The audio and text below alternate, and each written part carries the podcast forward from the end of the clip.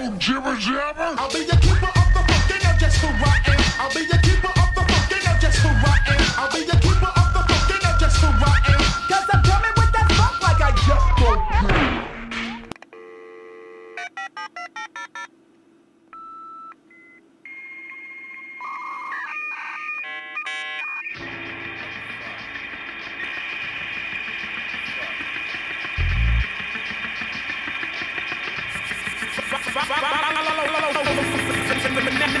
for now, for no formidable fights have been formed as of yet. For Pharaoh fucks familiar foes first, before final and female MCs fiercely. Focus upon the fact that facts can be fabricated to form lies. My phonetics alone forces feeble MCs into the fence on the fly. Feel me, Gorilla. Nine elements, one culture. Folks who are back in tune with the sounds of Keepers of the Funk. This is Illy Yo, I'm Ghost. and Ghost. Uh, man, you know what? Let me just not even start, man. Let me just hand this right over to you, man, because we got a guest in the building. This is uh, you brought him to the show, so uh, Yeah, tell us man. what's up, man. Yeah, man. So, keep us today, man. We have a uh, for me a very special guest. Um, in previous episodes, you've heard me talk about in reference. I think we even actually had an old episode about um, a particular internet site that I used to rhyme on, or even just talking about internet rhyming in general. Netseeing the site was called Way Events. back, God, Yeah, it was like back. episode five. I want to say. Yeah, yeah, it was Back way back a while. I've made very, very, very few mentions scattered throughout, but yeah, we definitely hit it, you know, early on. Um, and I referenced uh, a lot of people on there who I looked up to and were the reason why, shit, not only I got into hip hop the way I did, but became a writer the way I am. So it's an honor for me to have this guest today because I looked at him as a mentor from afar, I became a good friend.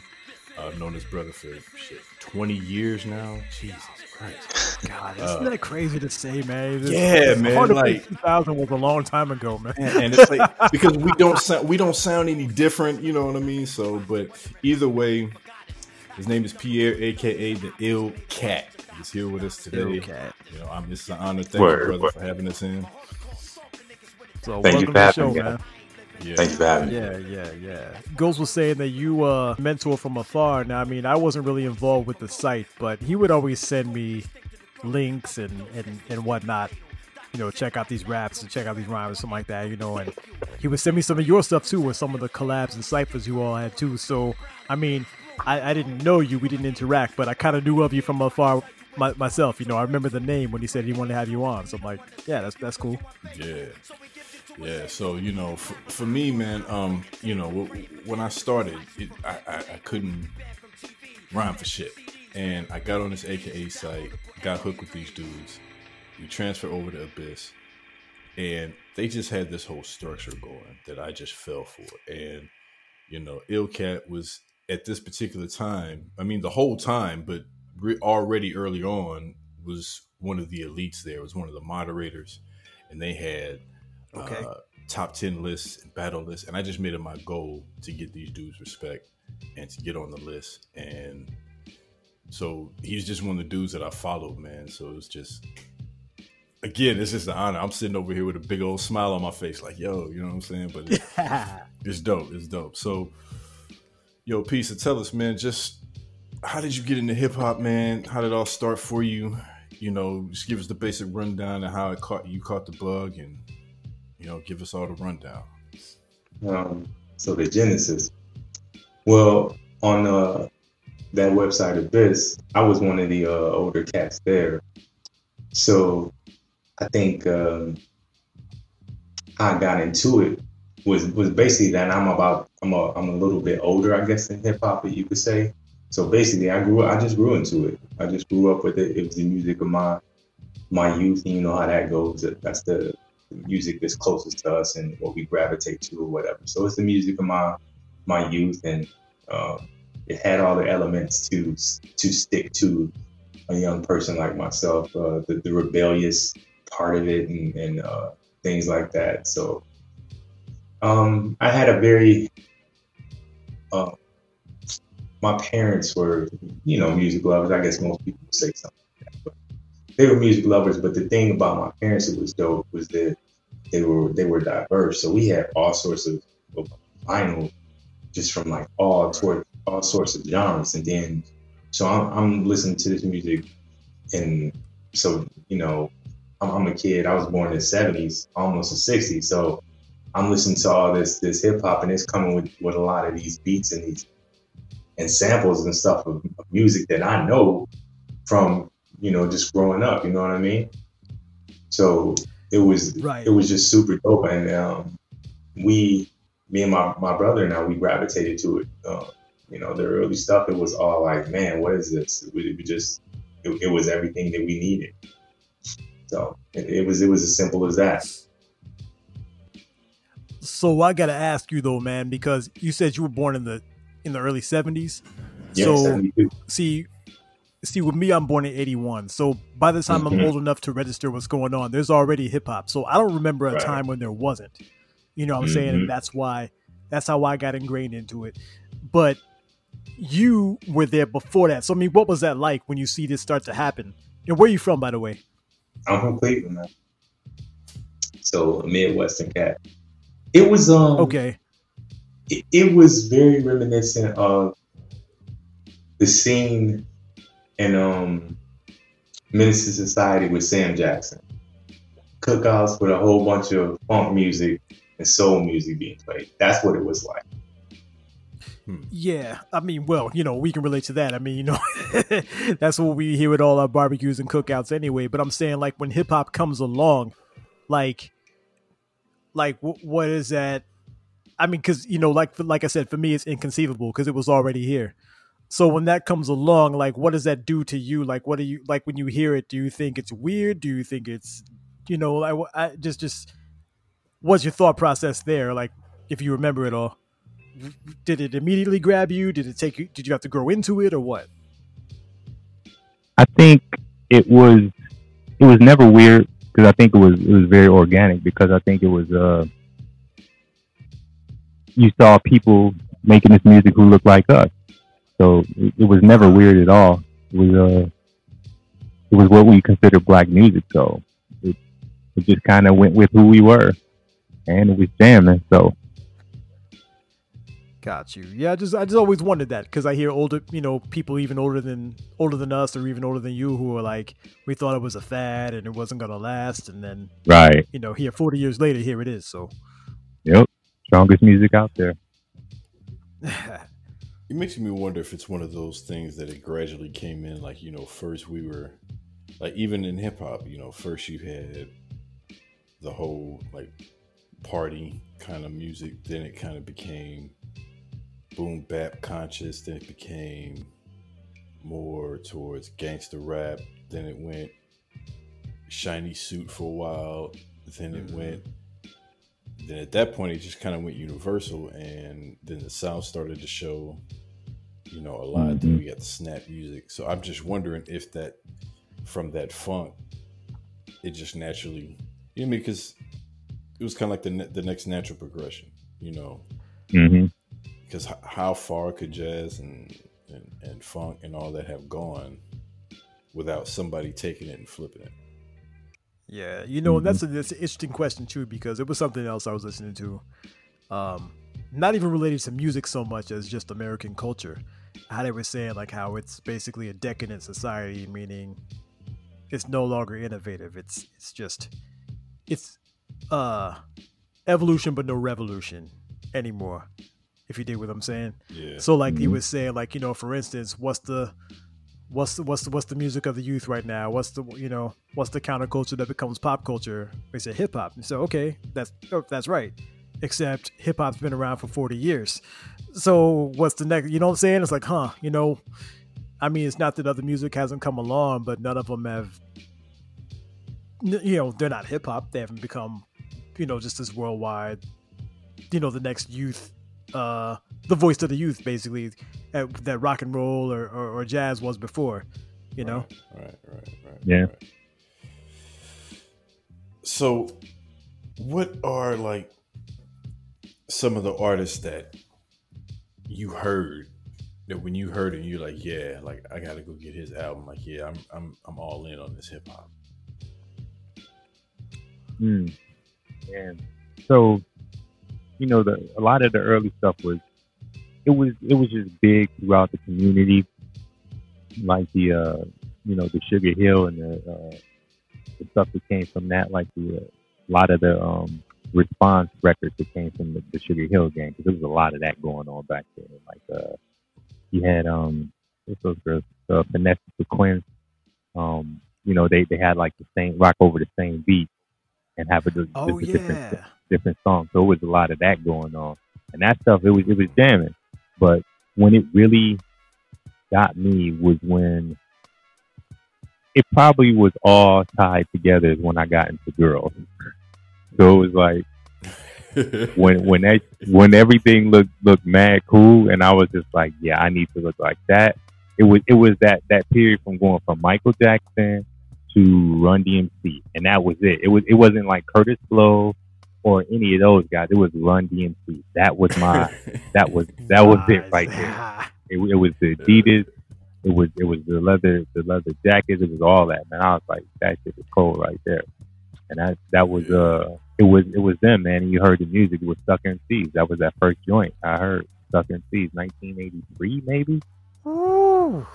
I know. I went and I went to the first the first hip hop concert ever, which was the Fresh Fest. My dad, my brother, man. I remember that joint. It was Whodini, Run DMC. I think the Fat Boys was there.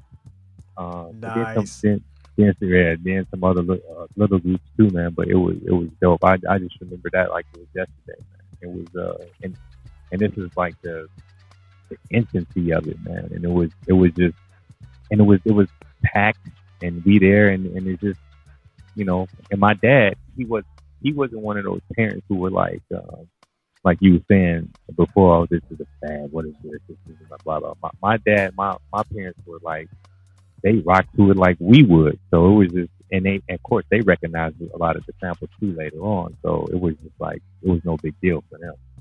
But it was it was such a cool time man. It, it was it was so great. But Run DMC was was uh was definitely the source. Like for me and my brother, we was like, damn, that you know, uh, Darryl and Joe. That's who we wanted to Right see. Darryl and Joe. yeah, Yep. yeah, that's a hell of a start. Yeah, that's a hell of a start. Mhm. hell, I'm actually looking at a picture of myself and uh, Jay. Shout out Jay from Death Cakes, and with uh, DMC right now. We met him. we met Comic Con like six years ago. Well, yeah. Yeah, he's got a he's got his own series of comics out right now called DMC. Darryl makes comics, and uh, literally Right. like everything you described about the uh, you know, about the outfits, the Adidas suits and the Kangols and shit. Mhm. Like that's what they look like, but in superhero form. Oh, if you can picture I gotta at check that out. That's actually Yep. kind good shit. Yeah. Shout out DMC. Yeah. Yeah, man. it, Um, it was special, man. It, it meant everything to us at that time. So Yeah, man. See, that stuff was around. Almost something. My bad, uh, Ghost. So, I just wanted no, go ahead. Yeah, go ahead. expound on something he was saying, you know, because you know, see everything you name right there was all stuff that I was into when I was like, you know, five, six years old. You know what I'm saying? You're actually there. You know, when you're, you know, in high school, actually able to Right. participate. I'm just watching this from afar, like you know, I'm liking this stuff. My parents were different because they, you know, they were right there along with you, but there was like, I don't know, for some reason, hip hop didn't take hold with them. You know, my pops is into it now, you know, in retrospect, mm. but at the time, he was just like, he didn't get it. I, it and I just never understood how anyone couldn't. But I mean, He that's not used uncommon. to rag me about it. boy. And and you know, as funky and jazzy as my pops is, you would think he would have gone right into hip hop, but he didn't. Man, I'm talking about it would have been the easiest transition because this was the coolest nigga in the. I mean, still is. I mean, but it's just like, I mean, jazz reggae player had the band. He was playing sets in the coolest little spots in one of the coolest part of town. I mean, just this. So it was just like, you don't like hip hop? Like what? It was like that shit was Yeah. so confusing. me. yeah, he was about thirty years late, but he's he's into it now. But back then, I just couldn't get him to listen to a record. Right, right, right. Man, I tell you. Man, you know, uh the thing for me, like I can't really pinpoint when it really caught me, caught me. Like there's a lot of things that made me say I have like a whole bunch of different points. Like I was in on hip hop like earlier on, but then I got exposed to a whole nother side of it once I got to Abyss. You know, because up to that point, I knew all the mainstream artists. You know, all the guys that you saw on Yo MTV Raps, or uh, I don't even know if um, maybe MTV Jams was going at that time. But uh, Video Soul wasn't playing a, a bunch of rap. Video LP wasn't playing a bunch of rap. Every now and then, like the big ones would get through. But like, you know, my first actual show that I went to was a Kris Kross concert.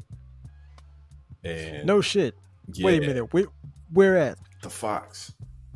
Okay, because Jay, again, shout out Jay. His first concert was Kris Kross, but it was at Six Flags. Mm. So I thought I was like, wait a minute, were you all at the same show? But nah. Nah, nah. We were at the Fox. We went to the concert where they were actually taking, like, I don't know if this was their first tour, but it was just my first show. But by this time, they were bringing Da Brat around. They had already found Da Brat, and she was already doing the bomb uh, or so, or doing something with him. Uh, she would get up and rap or whatever, and um, so that's how I first saw her too. You know, I had no idea who she was. You know what I'm saying? But because I don't even know she was signed yet or anything like that. But I just remember that was the first concert I went to. You know, and then the first big concert I went to was like Wu Tang. But man, to see something like Fresh Fest, that shit would have been crazy. You know, Right. I guess the closest would have been Hard Knock Life. That would have been the closest to something like Fresh Fest that we had in our in in, in my era. You know, Yeah, I can I can see that. Or Survival of the Illest. or what was the one with um with uh Smoking Grooves? Maybe that one too. Oh yeah, yes. Okay, there we go. Smoking Grooves. That was more like it. Yeah, yeah, yeah, yeah. That one was pretty straight. That was pretty straight. So I guess that would be more like '90s Fresh Fest for the '90s. So another question I've been wanting to ask you, and, and, it's good to ask in the show though, is so what got you into writing though, P? Like, and then was it before hip hop, and then what it was? What made you decide to apply it to hip hop?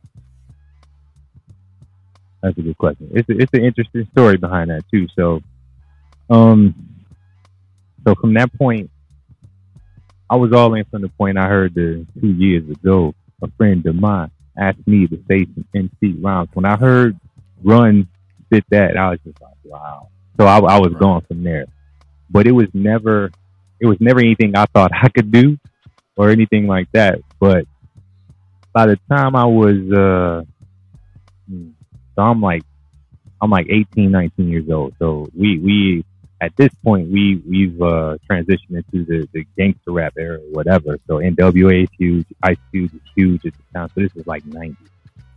Uh, you know, right after I graduated, I went to, um, I went to college. So while I was at college, one of my, my friends, two of my friends actually, my brother who, you know, he started getting more into being a DJ and stuff like that. They started just recording stuff.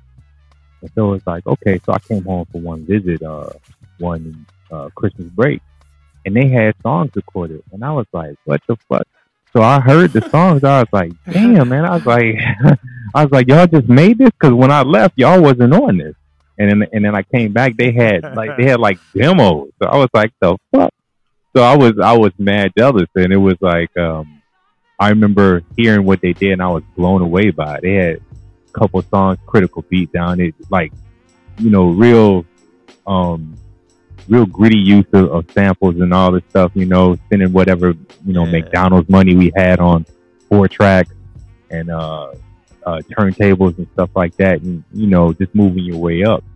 Um, and it, it was it was very raw, but it was good, man. It was good, and I was impressed by it. So I remember going to sleep that night, and he, he had this. Uh, my brother had this one song with uh, one of them, and it was called uh, Hostro, and it had uh, it had the sample right, right, right.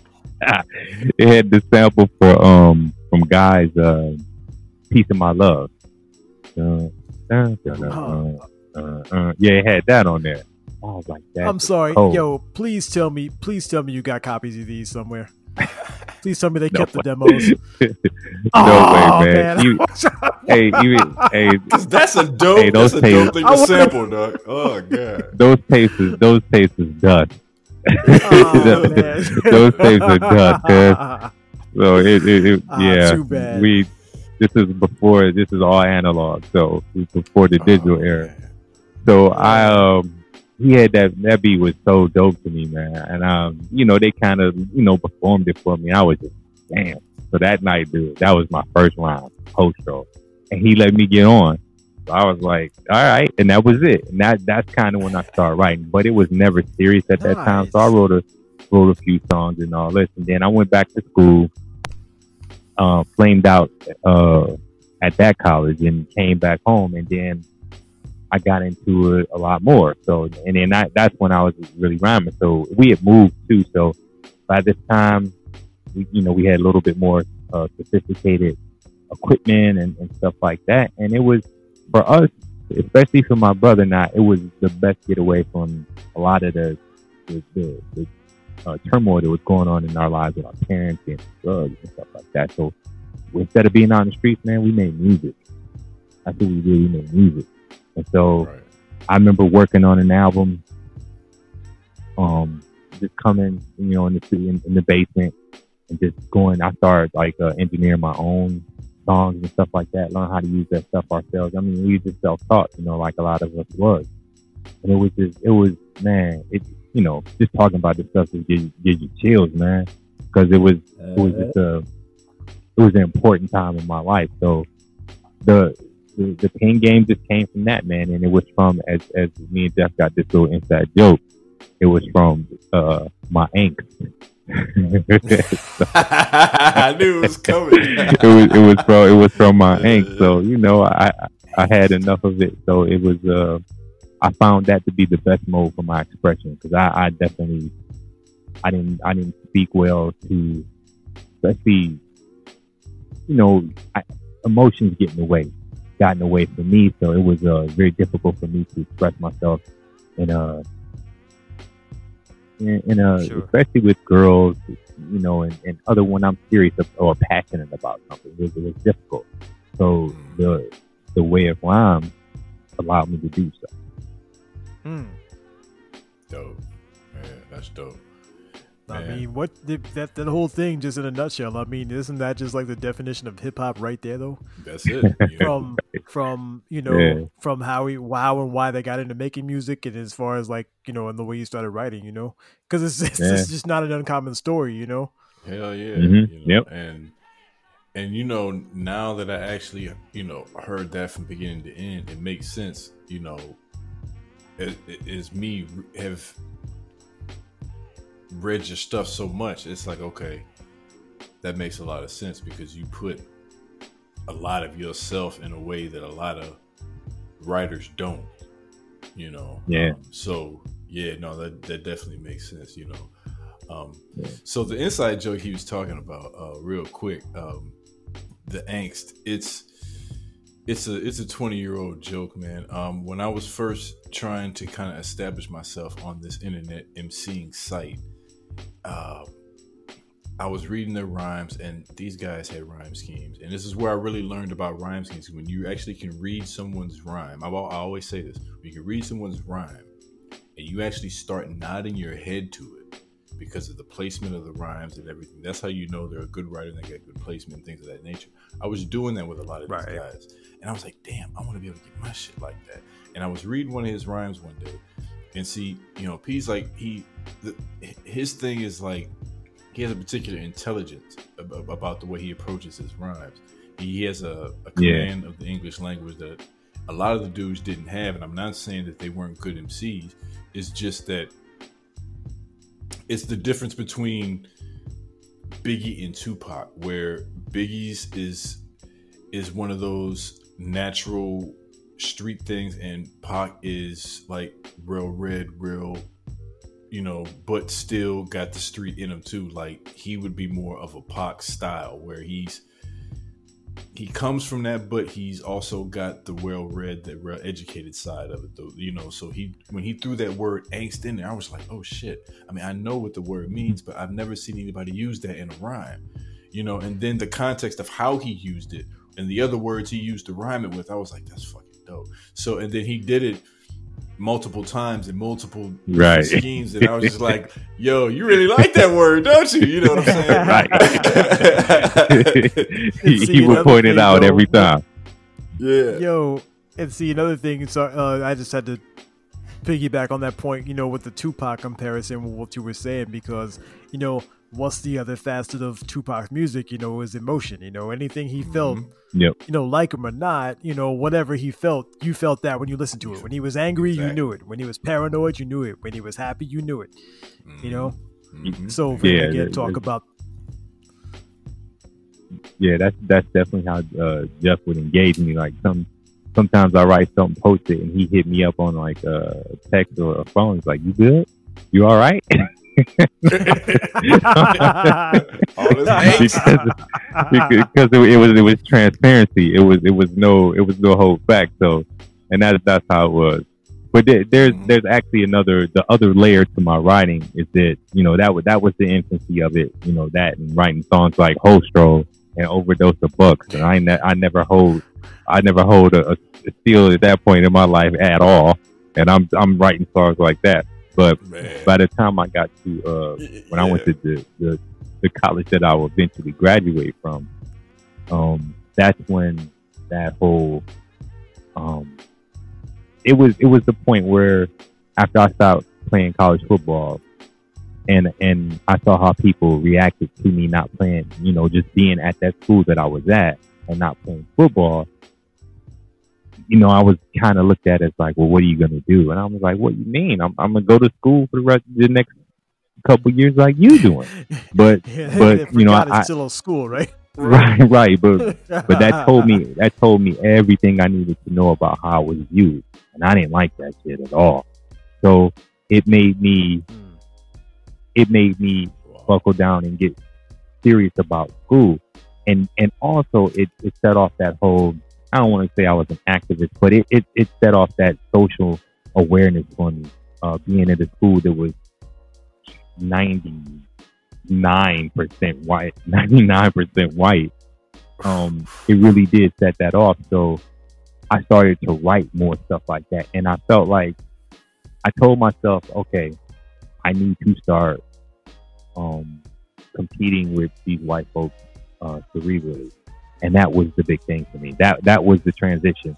And in my writing, from that point on, my writing um, represented that. So by the time you met me in Abyss, I'm 20 because I, you know, I took some years off. So I graduated when I was 27, and I'm on Abyss at 27 years old. Most of these cats, I mean, we got cats 16 up to, mo- I guess I'd say the average is probably what 20, 21 or something like that, maybe around there. Yeah. So I was definitely Yeah, I one of the oldest, but I didn't time, yeah. right. I didn't feel like I wasn't at that point. I was ramming or or that stuff that I was related to back when I was in my twenties. It didn't it didn't make sense for me at that at that age. I, I felt like I was past that. So my whole my whole theme with with the business, I'm I'm gonna come off like I'm more of a uh, a well-rounded uh, uh, scholarly gentleman. You know that that's that's how I approach Yeah. it. So I wrote I wrote in a way that was it was just more more prose than it was um, street rap, and that's that's how that's how that was my persona on uh, this. All right. And the shit was cold. It was kind of like some sage shit, but it, it was it was definitely cold. Right. It was, and and and that's the thing, you know, that was the benefit about a lot of that too, because you got to see the variety, and the shit would actually make you think, you know, and then you start to think like, damn, okay, how can I rhyme like that? And Mhm. then that's where the development comes because then someone else wants to come and write a rhyme that's like that and get the same love on the site and then boom someone else comes and then boom you know what i mean then you start getting and it's just like you just go from there but i mean like i said you Rock, you know, Crust, all, all those dudes were like the main cast that I was always gunning for as far as quality of verse. Like I wanted to make sure like if y'all read my shit and y'all commented on it, like, like I wanted to make sure I got love from y'all because it was like as long as I did that, Mhm. then I knew I was I was heading in the right direction, you know. So Yeah. you know that's why I, I was had no always kind of like. You say what? Oh, go ahead. Go ahead. No, go ahead.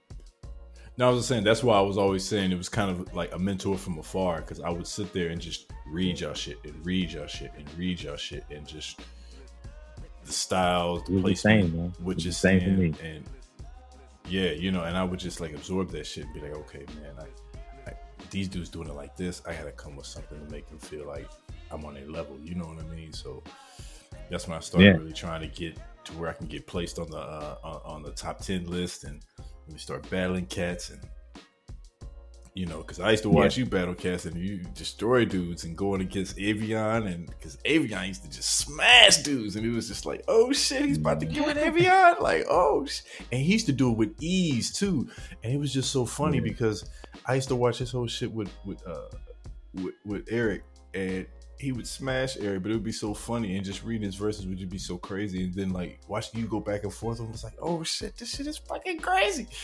You know, I And, remember yeah, coming and, I, home and the crazy class, thing. logging in like, Go ahead. go ahead. No, no, you go, saying, man. Go. I remember want to hear rushing this. home. I just, I just remember I used to rush home from class, logging in, like, what did this motherfucker say? Did he respond yet? Like, you know, I like, I, I would literally run in, drop my bag. My roommates be like, "What's up? What's up?" Boom. I'm logged on. You know what I'm saying? Like, look at what do you fuck he say? You know, I'm Yeah. telling you. Seeing by now, I was in college, and you know, you by by then Ghost, you were sending me links to like, or uh, you know, you were copying and pasting some of your stuff, or then give me links to the website to go check it out. And so between classes, actually, I would go hit the computer lab. I would print that stuff out and then go hit it up late, go read it later. That was like reading the newspaper. Right. Yeah, Uh, Yeah. 2000. Yeah, yeah. it, it was it was my first. I, I I had no idea what I was getting into. I'm I'm at, I had I'm at my first job out of college. I'm free. What I've been home three months, got a job, and you know, it was kind of we had a lot of downtime, so I just started searching for what was things I was into. Of course, I was into hip hop. Still, I'm 27. I and I looked and I found that the first uh, message board, and it turned out to be the most impactful period of my writing. I grew so much. Like the, the stuff Jeff was telling you was spot on, man. Some of these dudes were so talented. Like he, he talks about me, man, but I, a lot of these guys the same way, man. It was it was the same thing. I'm looking at them like, I man, how did he rhyme this? And it's like, is this dude like who is this guy? Is, is he out recording Yeah. stuff and all this? It was it was dudes on there that was so cold, way colder than me, man. But it, it was just it it made me because to be honest with you, man, in my early days in in, in hip hop, it really was mostly the music. I gotta admit, but it, it was this point where, and then and it, this is also during the, the period of Eminem too. So. Eminem changed the way that I looked at rhymes too, because his the intricate way of in which he wrote. So this also was a thing where I was just like I started to really unpack and deconstruct the way dudes was rhyming, and and Abyss was a part of that too, as well as Eminem's uh, emergence as well. So it was it was incredible man, incredible time. Like you, I came to work just so I can get on Abyss. I was like, man, it it it, it was my primary it was my primary business of the day. Work was secondary. That's that's Yeah. how it was. for No. me. it was secondary. Literally. hey, look, I was exactly the exact same way. Ghost has said that so many times on this show. Right. Too. He did the same shit. Oh my Ah. god! Oh my god, dude! Do you know how many exactly times what it I would be at work? I, look, I'd be at work, and I was a bill collector. So why this motherfucker's on the phone begging me for more time? I'm sitting here reading rhymes, writing rhymes, battling Right. motherfuckers. You know, like, oh, oh, Like, yeah, send that payment in, motherfucker. Yeah, such and such and such. Your rent's due, you motherfucker. right, right. You know what I'm saying? yep. You know what I'm saying? I'm telling you. And, I mean, it's just man. Them a calling me Mr. Bill Collector, needed me money. And and it's just- And the thing about that site too is like there's a couple of guys, you know, that just kind of like developed in a little bit more. And I just heard some of the coldest shit ever. Like this one rhyme uh, by this dude, uh, Verbs. He was like, "I'm murdering dykes. My style is oxymoronic. Like I'm mad nice and I'm pretty ugly on the mic." But listen, when it comes to spitting, the competition is non-existent unless I get a response from my mirror image. I was like, shit. You you you remember that off top? I remember that shit, dog. That's what the f- I'm telling you. Oh shit! Because I was gonna say you got there. I was gonna ask the same question. I was like, I thought you had it written down or something. No, You that's still had that word for somewhere. word. That's word. No, I know Damn. that rhyme. That is word That shit for is word. dope, yo. Ver- Yeah. Verbs, Because I Shout wish out. I Yeah, could he- remember he was some cold. Killed that motherfucker. He I wish I could cold. remember some of the rhymes. I mean, I remember some of the names, but the rhymes I can't recall any. Dude, you I, I- Mm. yo, son, he's But that's cold. bro. I'm telling you, man. That's why Jeff's he was my go-to. He was the best cat on the mic, like, cause you know we see the way Yeah. our site was. Again, it was an internet rhyme site, so cats was posting rhymes, reading rhymes, responding all the other shit. But then as it developed, then we all of a sudden we had a forum for audio. Cats started getting access to audio equipment, start putting up audios. So he was doing he he was doing that shit, and that's where I heard that shit, and I was like, wait a minute, because the way he wrote it was a little different than the way he spit it. He was one of those dudes, Uh, like you he would write it and you would read it one way and be like, okay, that's pretty cool or whatever. But other guys, I could catch their rhyme a lot better. But when he spit that motherfucker though, because he's obviously got his little pauses and whatever the fuck he's gonna do, his little natural idiosyncrasies of the rhyme all built in there in his head, right? But he's just posted. We don't see all that in the rhyme scheme on the screen, you know. So hearing that was like, oh my god, man, yeah. There, there was See, a now I got a bone to pick with you for that, Ghost. What? I got a bone. I got a bone to pick with you. Why didn't you come over to my house and play me none of that shit? Why did you play me that ill will the second uh, bullshit when he was we fucked up that primo beat? Man, no, because it was so disgraceful. We still laugh at that shit today. You Look. want to talk about what I remember? I, I do remember him coming in.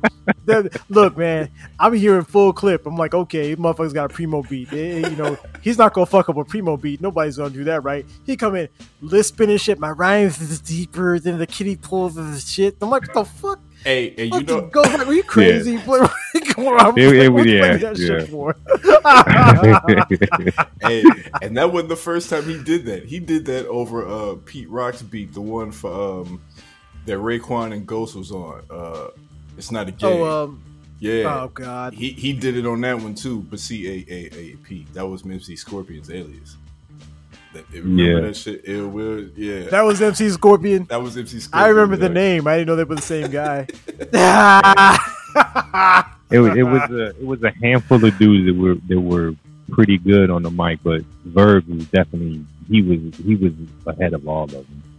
Was, he was like yeah. one of those dudes where he's like, yeah, I would buy that.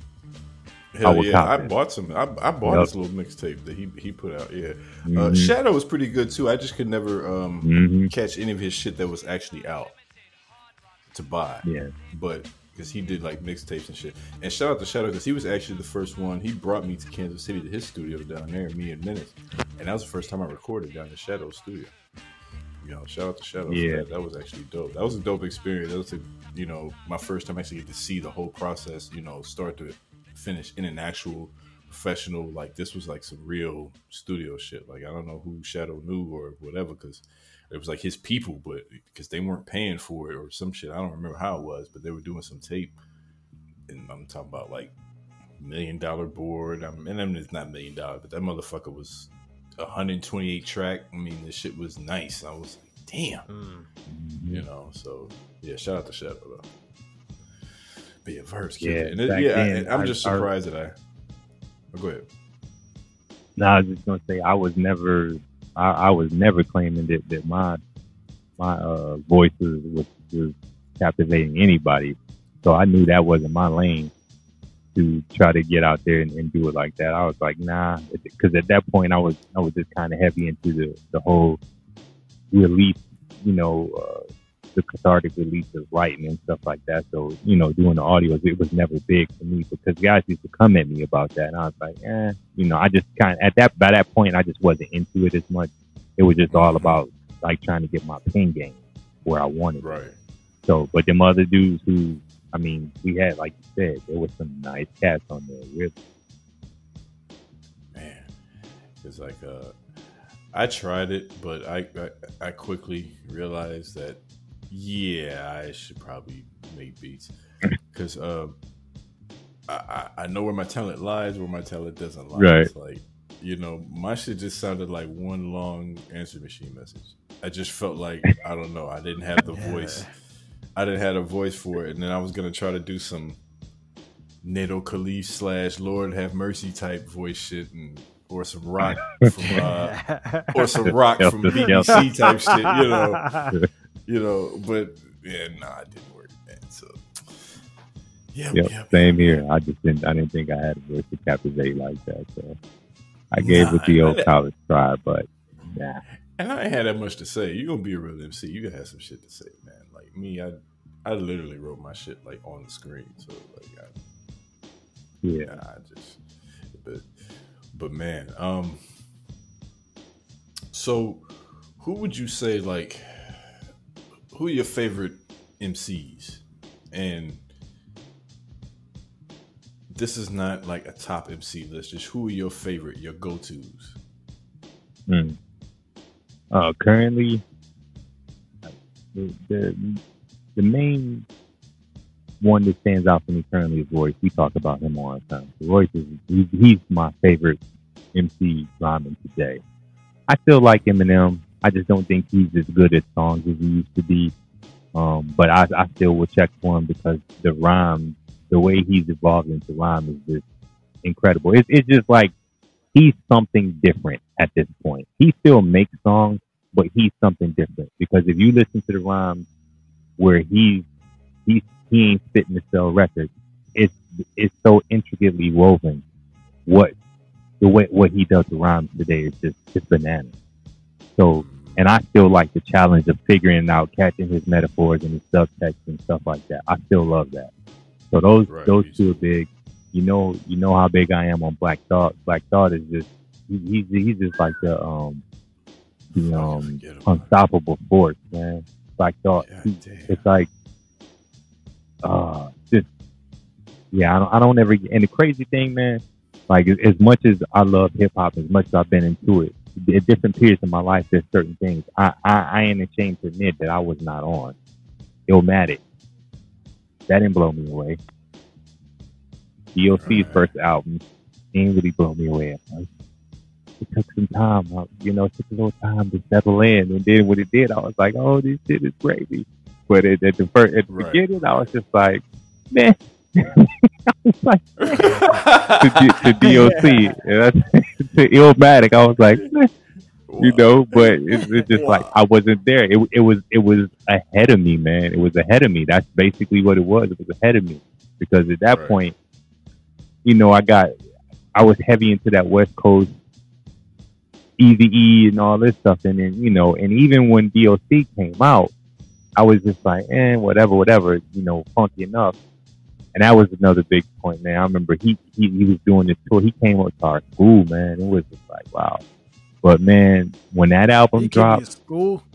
he did. He came to our school. He, Nice. I mean, they, they passed out all these these DOC little things. It was like it was like a just a little uh like pull out, like something that would might be in the album jacket, and it was like the same size as the album, but it had him on there. No one could do it better and all this stuff. So that was that was hella dope. But Damn, that's dope. um, That's dope. So, um, He- so when you when when he, I just I'm just curious to know your thoughts when you mentioned DOC and you know throwing it all the way back to him coming to your school. How did Mhm. you feel about Return of the Living Dead? I bought it. I bought it. oh, it. you did. Oh, I'm I did, man. I wanted to like it, man, but when they when I I, wanted to. realized what he was doing there, I'm like, uh, my brother, why? Just why did you even do yeah, this? it didn't. The execution. I mean, it, it was the voice, man. It, it just he sounded like a horror movie. It it really And it was it was bad. And it's like, see, and there's a thing about that. See, when he started to get his Yeah. voice back and start to rap, Dre said, "You know what? Nah, that ain't it." So he Yeah. got mad at Dre, and this is why I don't know if a lot of people know that story. So this is, um, you know, for the listeners out there who don't know that, Dr. Dre and Ice Cube were supposed to have an album together called Helter Skelter in like '95 Right. or something. Right. That's what Natural Mhm. Born Killers was like the lead into. But Mm. that didn't happen because, you know, what we just said about DOC and Dre and Dre being like, you know, nah, don't do it to yourself. And DOC, you, you know, didn't like being told, you know, didn't like being discouraged, you know, by his mentor like that. So he said, fuck it. So, of course, DOC wrote for Dre. So he took all the rhymes back and put out the Helter Skelter album himself. The problem with that is like, like you was saying, he sounded like a horror movie. Oh. And, and he played right into it too. He brought his funky enough back with all this like screeching sound Yeah. effects and shit on it. And like, what the hell did Yeah. y'all do to this song? It, it didn't work, but I bought it. I supported it. It was, and the crazy thing is because he, as much as I, I was, it took me a second to get on. When I got on, I was like, this dude is one of the coldest MCs today. And he, he didn't, he didn't even get the credit for it really, but he's one of the coldest, man. Some of the, if you think you take that first album, man, he was in the era. His contemporaries are Eazy, Ice Cube, and all this.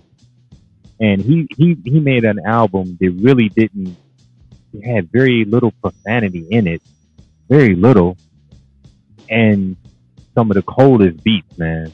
I mean, you take the, the formula, let the bass go, um, Mhm. funky enough, of course, man. I mean, what Dre did on that, I mean, it, it was incredible. And his lines, man, again, ahead of his time. Some of the stuff he was saying, some of the words that he was using, and the cadences, it was just like Mhm. maybe maybe ten years later, I would hear a song and be like, "Oh, I know this word now. I, I know what this means now. I didn't know it at the time.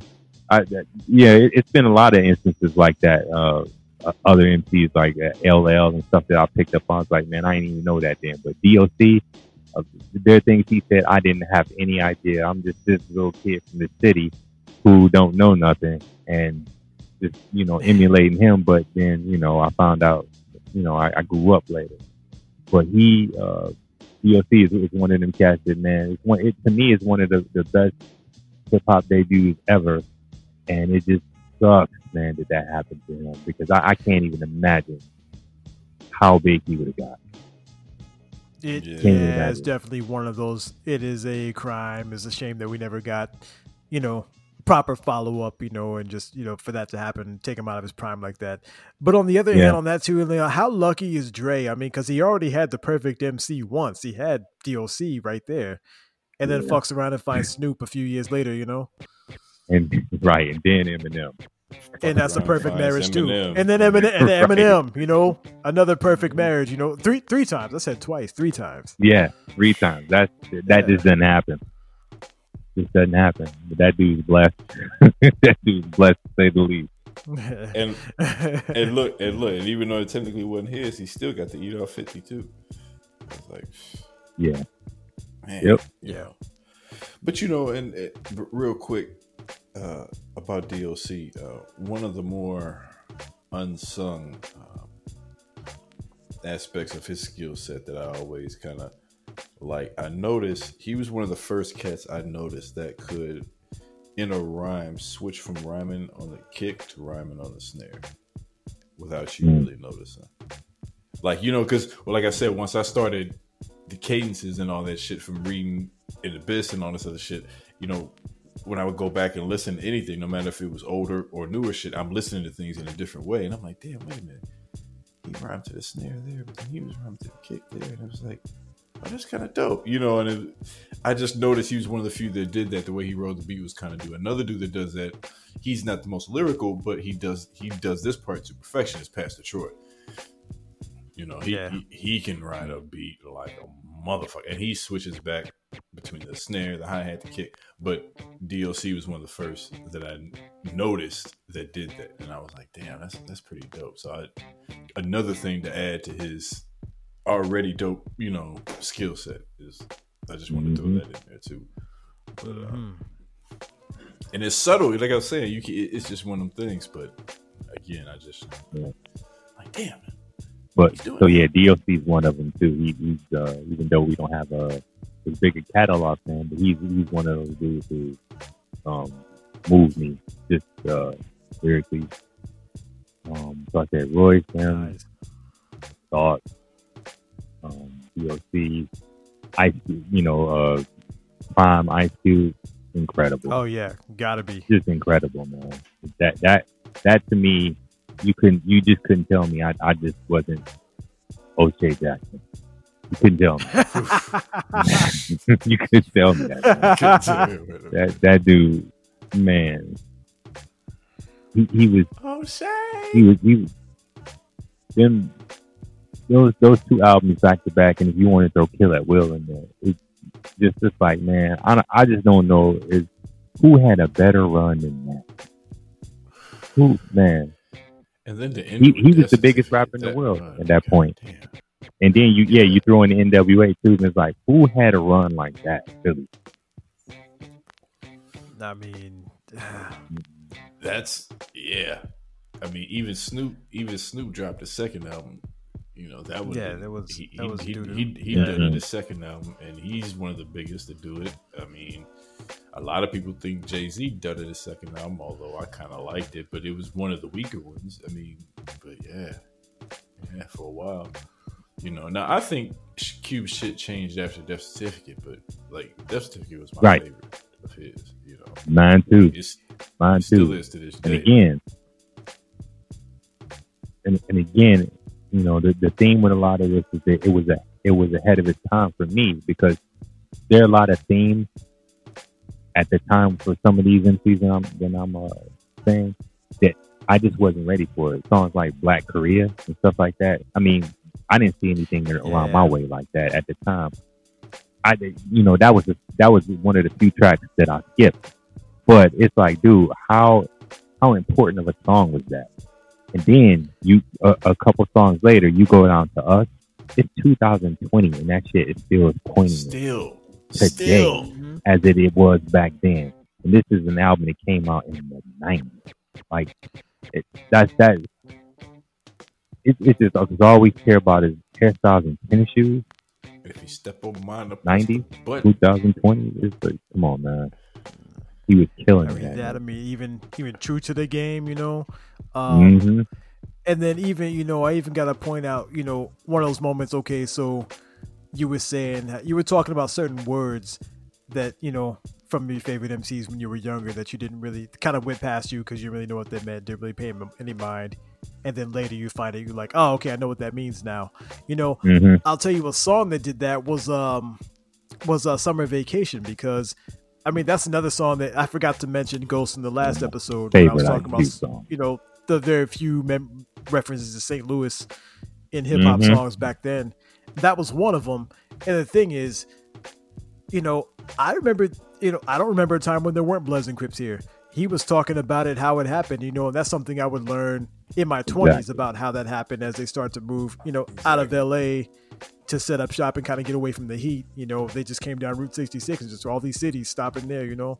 So, Mhm. you know, so literally he was talking about, you know, specifically St. Louis right here. I'm like, damn, you know, that's I remember reading about that or seeing that, you know, but I remember when I first heard the song, I just thought, okay, he's just talking about this shit that happens here, it happens here. But nah, he was talking about the beginning of that shit and how it how it happened. And Mhm. it was years later before I realized, oh, that's exactly what he was saying in that song, you know. what do you know? Drive by Missouri. Yeah. I, man, we got shot. There's a cornerback. St. Louis niggas St. with a Louis niggas with a cornerback. shooting in snowy weather. It's illegal. Can still can't together. Hey man, hey, I know. I know the whole thing. Why- The whole first side arc. That's why I love Cube too. That's why I love Cube too, because he would say shit like that and still make Yep. you laugh, and he was being thing like shoot the snowy method, or like back into the, or like back to true to the game, you know. And wipe that stupid ass smile off your face. Niggas always gotta show their teeth. like your boys, You know- like you like know like your boys in the hood. Keep these You goddamn kids out the street. Stop holding your butt. holding your ass tight. yeah, Pete, exactly. yep, just like that, man. That Oh, man, he man. he was he he was incredible, man. At the time, um, and the the gym on that album to me, like there there was so many. Like I love Summer Vacation. I love Steady Mobbing. Summer Vacation is probably like my favorite. Like like I have to like do that. Like if that come on uh, in my car, I have to go back, you know, rewind it and listen to it again. But the gym on there, like, there's a lot of them, man. But the gym to me is alive on arrival. You tell me if y'all, if y'all, if y'all can tell me anybody who who wrote something, made a song talking about something like that, like ever, ever That's It- mhm. it, it's like you just you, you take it for granted, man. It's a, it, it's like it's a rap song. But dude, he is spitting so much truth and so much so much misery in, in this, man. Like, you know, just rhyming about the deplorable conditions in something as basic as an emergency room. Who Right. does that, man? Who does that? And people it's, it's crazy to me that people don't when they talk about top fives and stuff. It's like, dude, Time Cube was really untouchable. It's not a lot of people you can even put there. I mean, you could say popularity. I was like, but dude, he was spitting. He wasn't just making rhymes about. You know, he came from NWA, even though you know people got all up in arms about NWA because they just heard the cussing, but they was really saying something. Cube took it a step further, man, and just went. When I heard Alive and Loud, I was like, "Are you?" I couldn't believe it. I was like, "Who? Who? You know, is he talking about this?" It just it blew me away, man. He, he's an, he's It was- incredible MC, man. It was Eh. like what happened. It was like nine one one is a joke, but Mhm. I Yep. mean, but but on on steroids. Like it was like uh, it. I mean, that's about you know people not showing up on time, and you know it's kind of done in a tongue in cheek way. This shit right here, painted the and we picture. talk, yeah, yeah, narration. That's that's it was it was clear. It was like, damn, you feel like he, he's spitting it from the first person perspective. It's just like, man, you feel like you're there. You like, damn, damn, you know, the um, what do you say? Um, then watch two episodes of M*A*S*H, and when I'm almost through, it's like, come on, man. I mean, just it's so Right. specific. I, Yeah, should I yeah. should I die on this nappy ass carpet? You know, just it is. It, it was so so intricate, man. That that song, it, it's it's a it's a beautifully miserable song. I love that Like, I- song. That's that's like I literally one of my see favorites. the blood stain in the nappy carpet when Yes. he said that shit. Like, I Yeah. feel like you know, like I mean, I don't know if he's ever said this or not. Maybe one of you knows better than I. But did Big ever cite Ice Cube as one of his influences? Because yeah, because he had. he was I was getting ready to say that. like he, that, too. Yeah, and he had that same kind of Yeah. that. Uh, that's what uh, what you call it. Uh. uh, um, at the end, get, what, what's the name of the song at the end? At the end of Big's uh, "Ready to Die." Where oh, kills- suicidal thoughts. Suicidal thoughts. That that kind of reminds me of something like that as far as that same kind of imagery. You know what I'm saying? right Warning, imagery and the, the fact that he'll Warning. make you he'll, he'll he'll say something and kind of make you laugh in the middle of you know saying something you know he's talking about street shit or something kind of serious or then like you know with the imagery like for instance like you remember on um the one that always sticks out to me is on Sky's the Limit, where he's talking about they used to buy me milks at lunch, the milks was chocolate, the cookies butter crunch. It's like he had no reason to actually say that in there, but he filled that all in for you anyway, just so you know exactly what he was, you know, Mhm. what he remembered. And I always thought that was dope, you know. It, it, and, and Cube was the same way. Yeah, because little little trinkets like that actually put you in the lunch line, getting that shit. Mhm. You know what Yeah. I'm saying, or whatever. Like and picking which ones you wanted. You know, like oh, I remember the Button Crust cookies. God damn. He Right, showed- right. You know that type of shit. Yeah, that's just. And you know, the thing about Alive on Arrival is that, like, for me, that album it got like really hot. Like after Look Who's Burning, Bird in the Hand blew me away. That was a song that blew me away. Mm, Um, yeah, that that Saint Ides sample. I remember first hearing that on that Saint Ides the Saint Ides commercial. yeah, And then he came with the beat on there. That shit blew. I was like, damn. Yeah, they were. Even EPMD had uh because they had that you know a sampler CD out. Even EPMD spit over that. Um, you know, it was all them dudes, King Tee, and then Ice Cube came with it. I was like, damn, He yeah, was like, clock got a slave and be African, uh, or clock out a slave and be African. What I do to something to be African, all I want to do is clock G's. So welcome to McDonald's. I'm gonna take your order, please. I'm like, like, mm-hmm. yo, it's just a. Mm-hmm.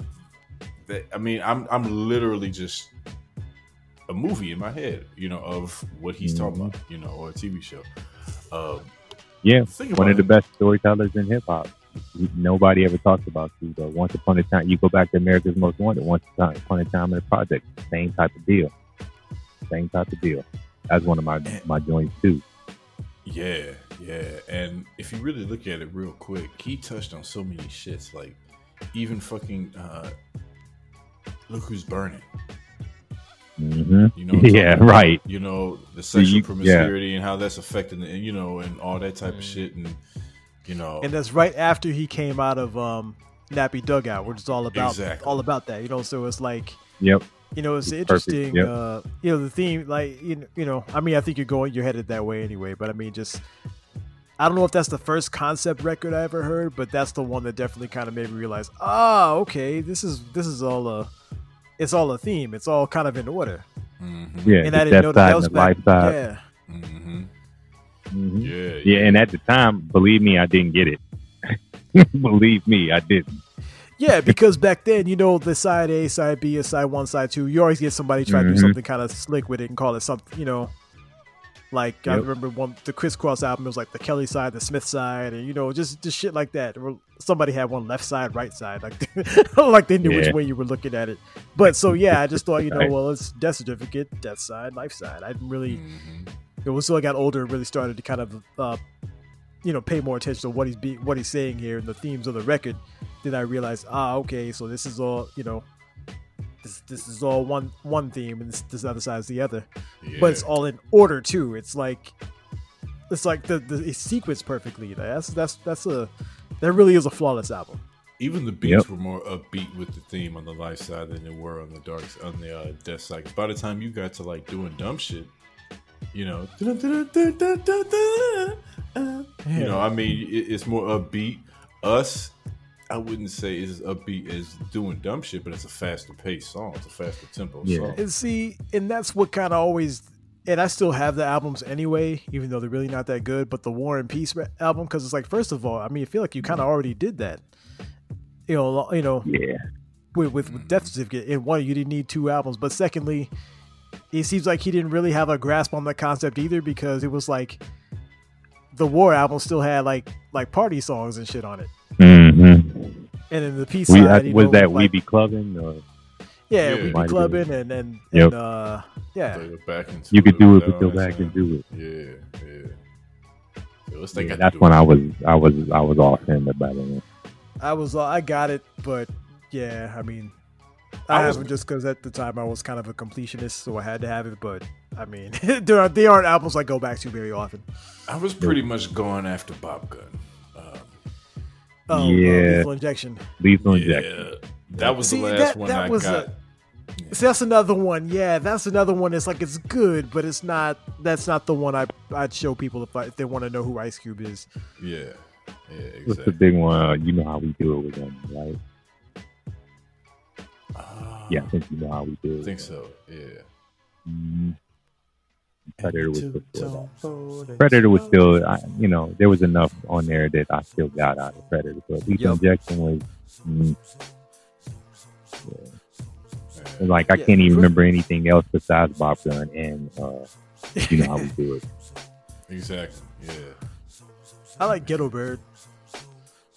Oh yeah. Oh, yeah, yeah, yeah.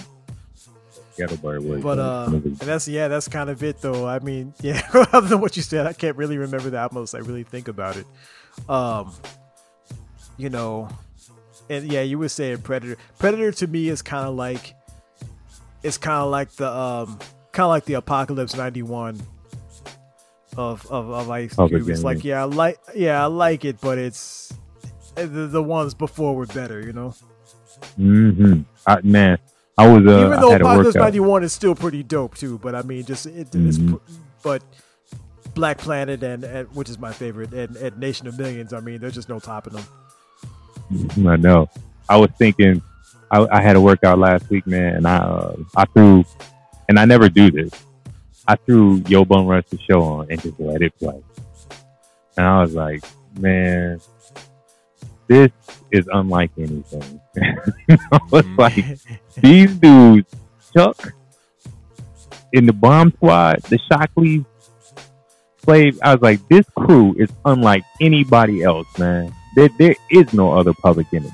Which is which is so granted, you know, I, I ain't gonna complain about the, you know contemporary music, but it's so different from. I mean, these people carved out identities, man, and just it, it was like you you knew what you were getting, you knew what to expect. It's like it's gonna be this. Chuck Chuck's voice, he might not be the most um the most lyrically uh endowed cap out there, but his voice was just his voice is the instrument, man.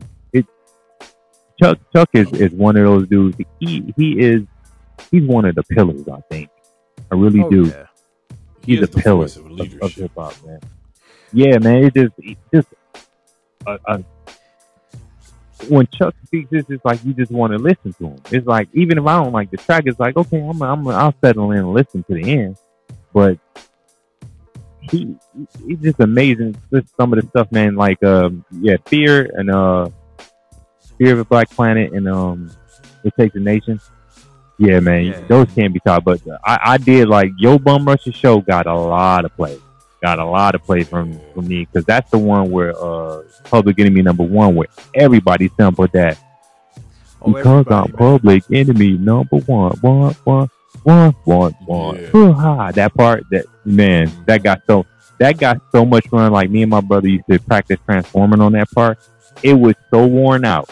That part of the record, it, it's like you, it was so worn out, man. Because you know we used to do all that type of stuff, and it was so worn out because of all, all the uh, practicing on it.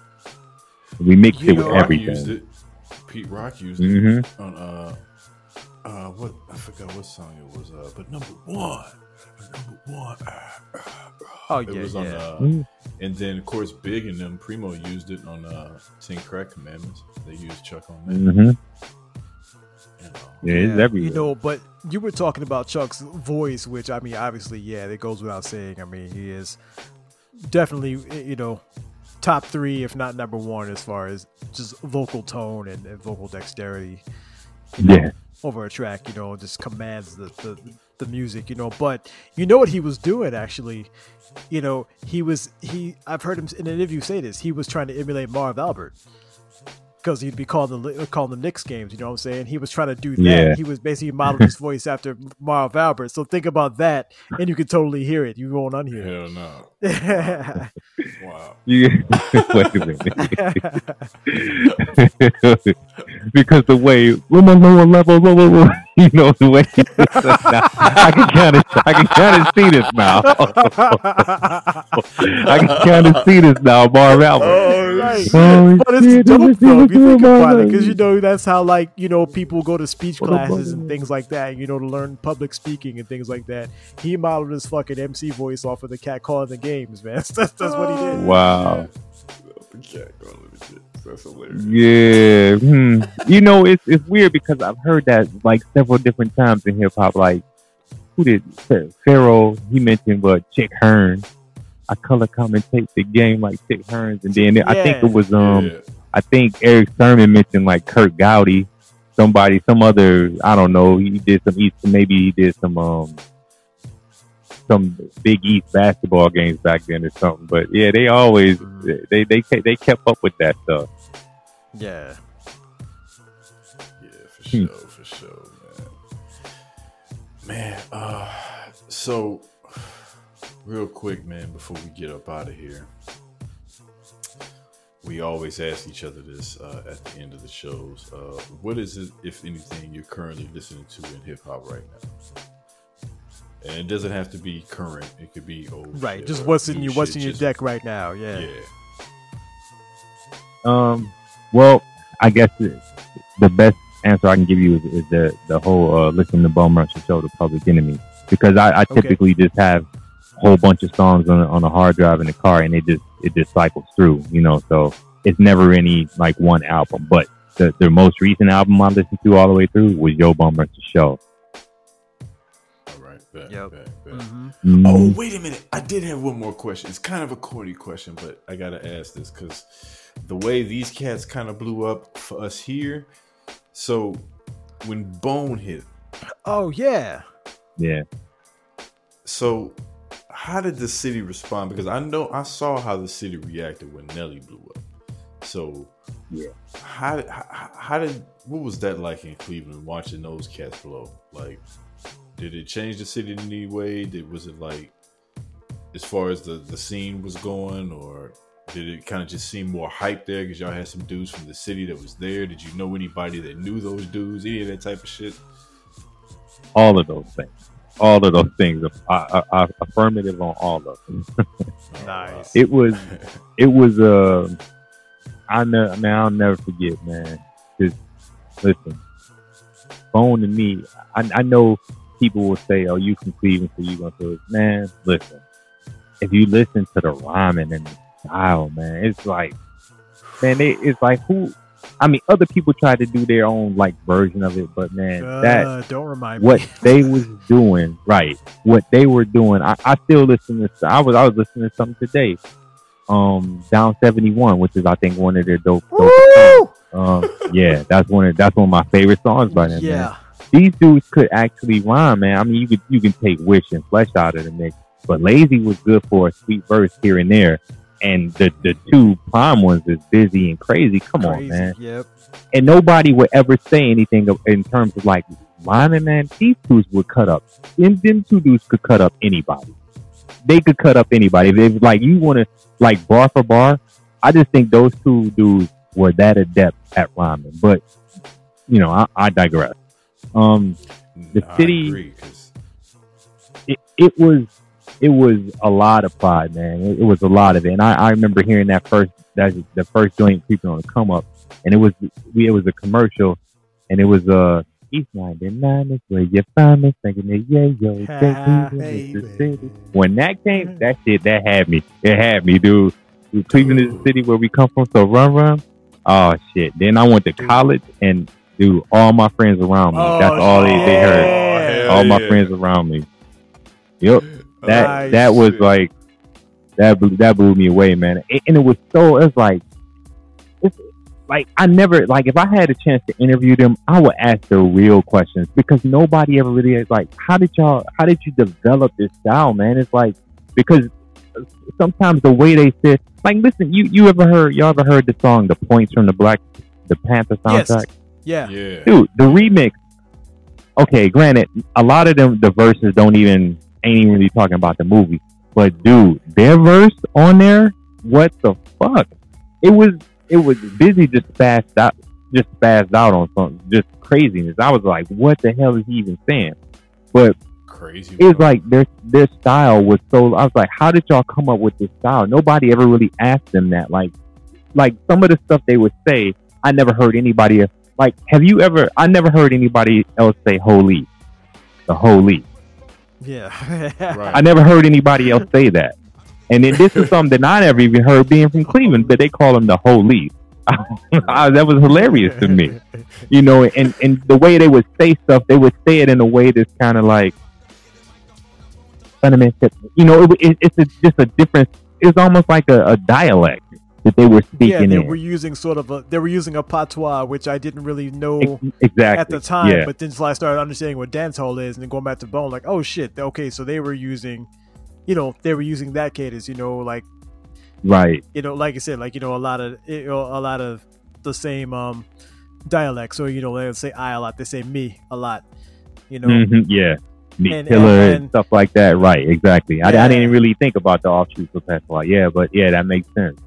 Yeah, Yeah. See, you know, and I was a huge Bone fan, or you know, well, I say that, and I it was like it was more like You was, you was. because we did an episode. Well, here's the thing though, because me and Ghost did an episode about um, East 1999 Eternal a couple years ago, and the thing was, I was a fan of that album. Like that album was everything to me throughout most of my high school run. You know, Same. it was the one before, like, because because Same. Creeping on the Come Up was cool, I didn't love it. I mean, the only song I even listen to anymore after that is "For the Love of Money." But in the and and Art of War, I Mm. mean, it's something I liked at first, but mm, I only like the repeated, pop song on there. repeated listens diminishing returns on that one. But East 1999 Eternal, I can play that right now, and I, I don't even have to play the whole album right now. I can play the intro over and over again all day Uh, and not yeah. get tired of it.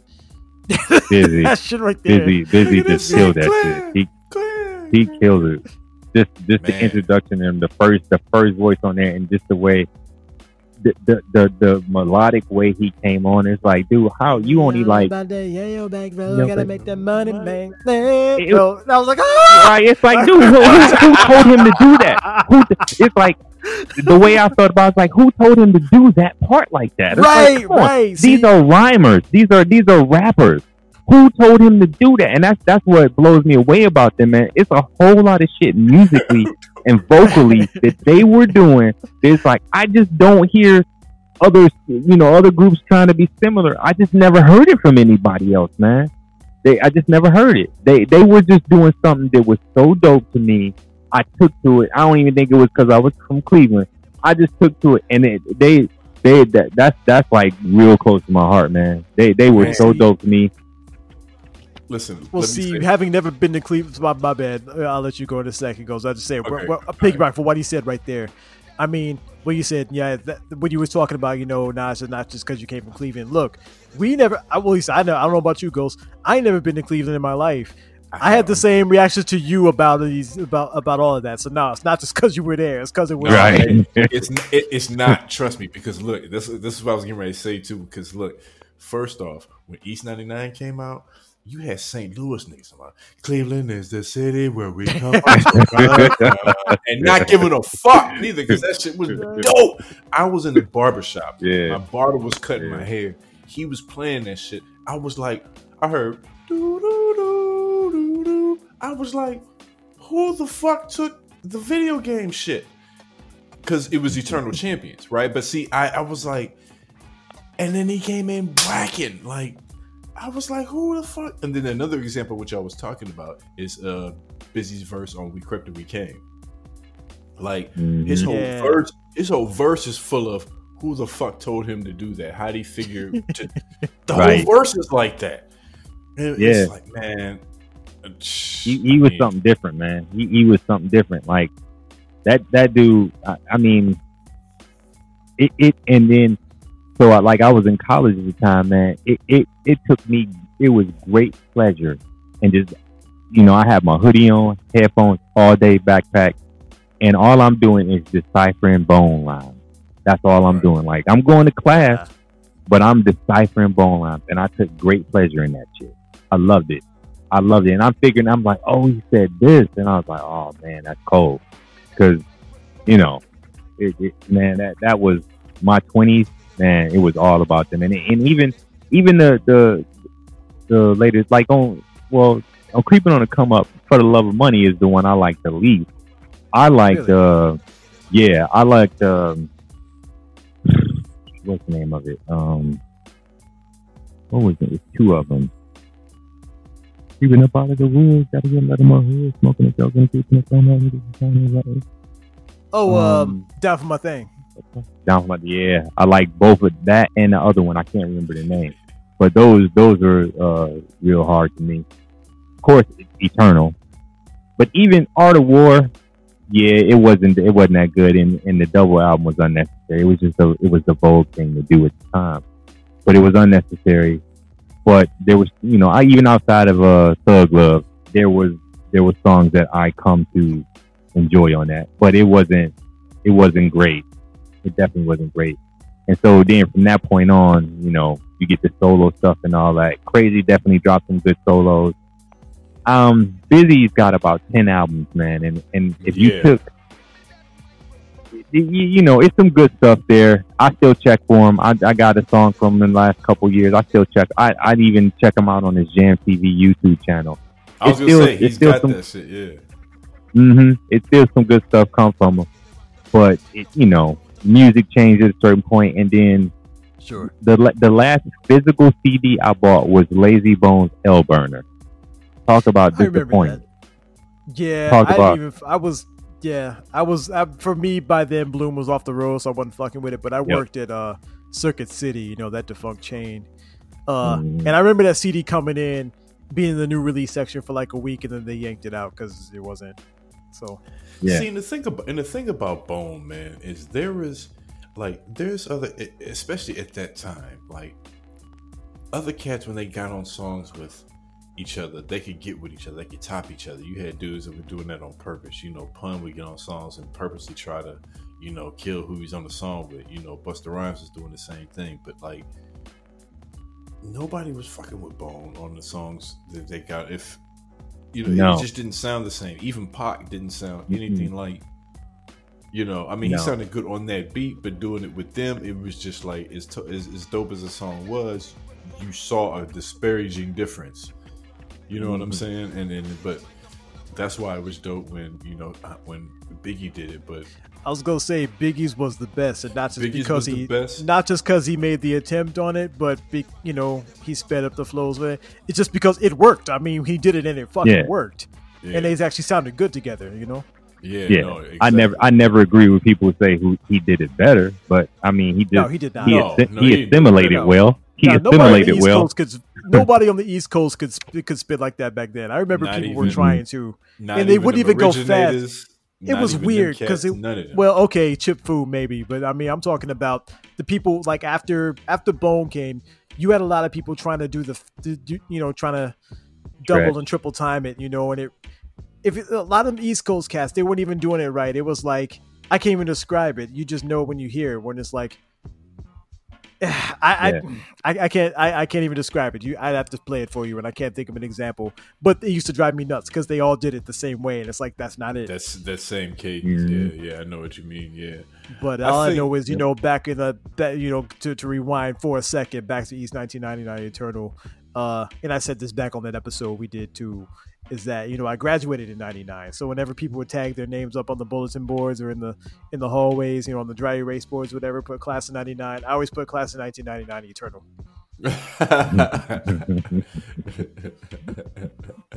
my dude, my dude. That's hilarious. That's hilarious. you, you instantly my dude because of that. Hey, you know, I never knew that "Shots to the Double Glock" was uh, but I, I didn't know it was a Dogg Pound disc. At least at the time. I- oh, oh, it di- oh, it's this. Oh, okay. I, I nah, know. I didn't know that either. Shit. yeah, yeah, yeah. I found that out They, later. they, they, they homeboys. Yeah, they, they didn't have the same uh, ability. We'll say, you know, Okay.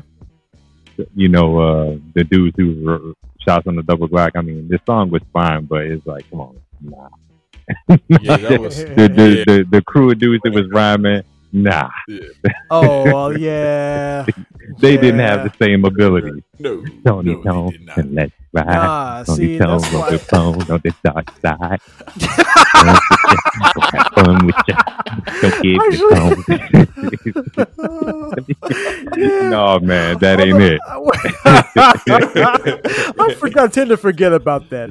about Oh, that. yeah, I tend to that whole forget Mo about Thug that. thing Uh, is like, mm, Yeah, nah. see, Mo Thugs to me was like a weaker version of like the extended Wu Tang family. Like you know how like in Wu, I mean, you had, but you none of them guys were ever gonna top the original Wu. But Killer you had, you had Killah Priest there. You had you had people who could do what you could hold their own.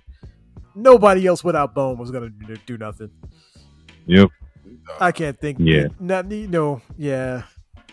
And I had that first Yeah. one too, just because again, this is after East ninety nine Eternals, so I'm checking for everything they do. And when they kept disappointing me, that's when I was like, all right, I'm done. But I, I had that Mo Thug album, that first one with the. uh And what was dope about that is because I used to love the way U-Neek would do this because we were talking about how he took that uh Eternal Champions and played that whole beat out, you know, on synths Mhm. for Eternal. He did the same. He you know he did that with the uh, Earth, Wind, and Fire shit, but he made it dark and synthy and shit. I'm like, that was dope. I kind of like that, you know. But then the rest of the album wasn't that. I'm like, ah, I just got you know, like got my ten dollars. Yeah, I just I just dug the songs I like from somebody else off the Mo Thug. I would. Hey, I'm never a blind fan. Never. Nah, like I know uh-uh. what it is. like, Yep.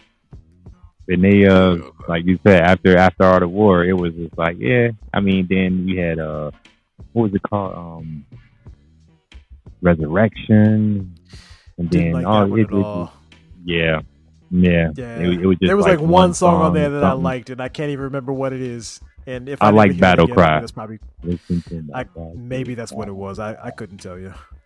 That was that was the one song out there, and then after that, it gets really murky.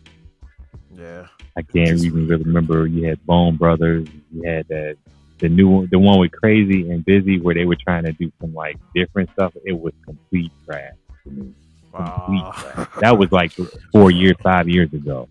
I was like, man, really? what the hell is this? It was it was almost like a a Snoop Lion type thing. Like they were trying to rhyme, you know. I get, I, I give them, I give them props for, for making the attempt, but the execution of this, I was like, this, I cannot get with. Can't, right. can't do you it. know, and that's yeah, and that's us saying that, you know, and that's you know, it is what it is. That's our opinion, but there is something to be said for you know people who still have a cult fan base who will buy that anyway. You know what I'm saying? Because they still tour and they still have a following. So I mean, you know, they may not be limelight anymore, but they, I mean, they're still around. Yeah. So yeah, they're still I doing still it. check for 'em. I do. I'm Yep. gonna go listen to the East 99 as soon as we jump off here. I'm telling you. Mhm. I'm gonna go. wow, man. I, so yeah, I just I had to ask that before we get out of there. I meant to ask that earlier. So yeah, Yeah. but Yeah, it, it that's was, what's up. we, we were all proud Clevelanders. Sure. 'Cause Yeah. This this town, Cleveland is, is a type of town that everybody here feels like the forgotten stepchild. Uh, you know, used condom, tossed cast aside type. that's that's how the people here are. That's how we are. Like it's like we we're just a you know, just just a byproduct or whatever. Just you know, nothing nothing special. And that's just kind of it's a very blue collar town, man. So when something when something big like that happens here, that's why like like with the sports in the Cleveland, they so wrapped up in the Cleveland Browns.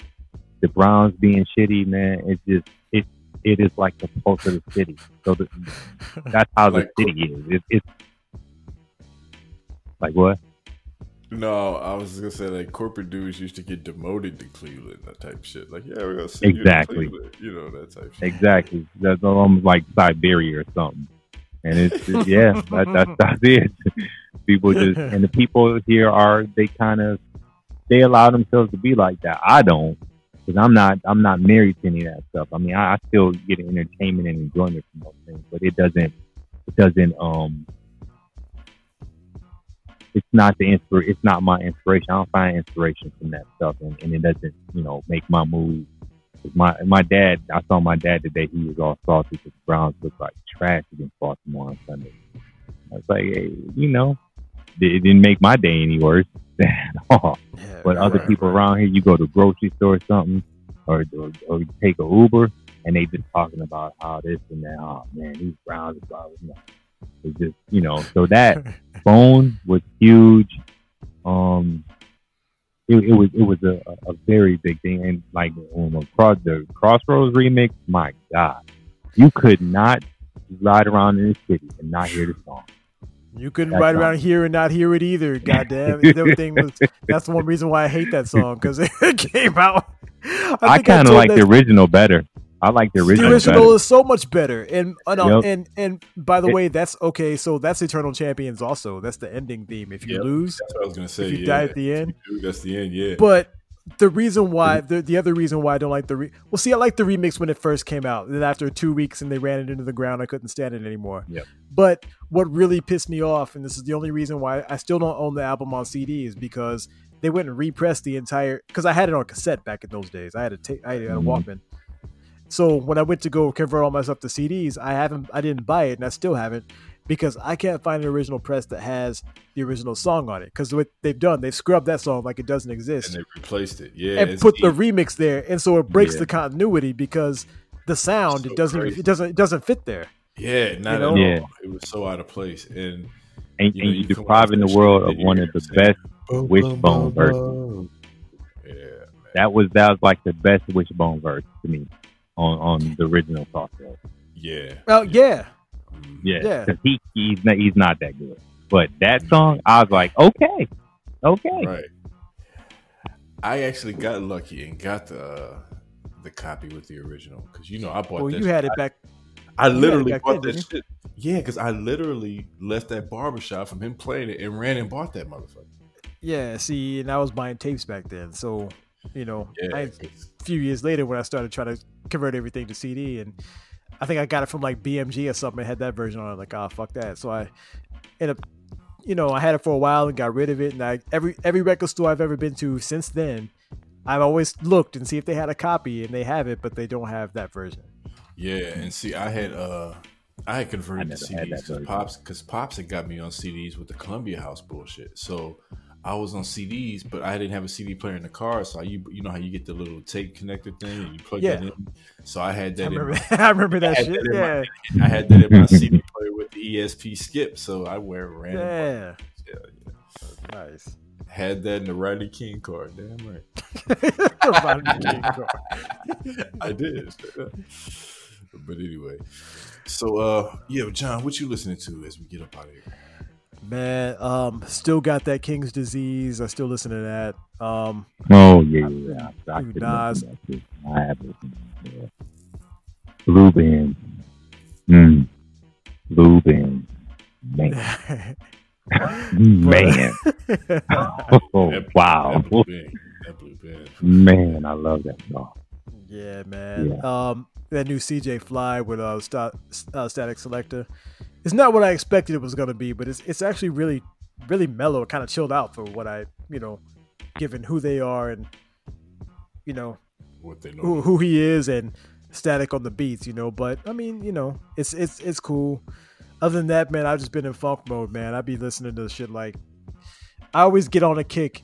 To Late summer it never fails, man. I always get on this kick where I won't listen to nothing but like Cameo and Morris Day and the Time and shit. And I be mm-hmm. writing down. so How old are like, you? I'm about to be. I'll be 39 in a week, and well, at the time Right, of this yeah. recording, anyway. Yep. But All right. you know so i was born you know what i'm saying and or i remember music going back to when i was like three years old. My memory goes back that far for whatever fucking reason. So Yeah, back our you know all the black stations yeah so like 84 85 you know what i'm saying? I remember cab you know all that stuff. But i used to love Kool and the Gang and and and you know uh all that shit. So my mom will tell you shit i'm not lying.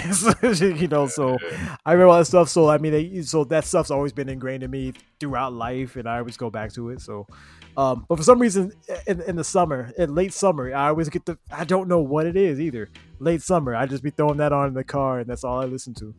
So that's where i'm at man. I was actually just listening to uh oh which album was that the one that's got uh the one that's got single life on it. Was that um God, I can't. Even, I don't even remember by name anymore because I just look up the, the, the. I just looking up the song now and Mhm. fucking uh, you know, let it play. It's uh, da da da. Yeah, oh nah, that's what it's called. It's called Single Life. That album. That's Mhm. the one that's got like the second track, and it's the one that starts with "Attack me with your love." That one. That one. It's, it starts Yeah. with that. Yeah. That album is dope, yeah. So, uh, man, that's all I've been on, man. That and those two, uh, those two albums. Other than that, it's just random, random, random shit, man. Just shuffling. See, you on that quintessential lowrider music, boy. That's the shit. Yeah, except I drive a Nissan Altima, so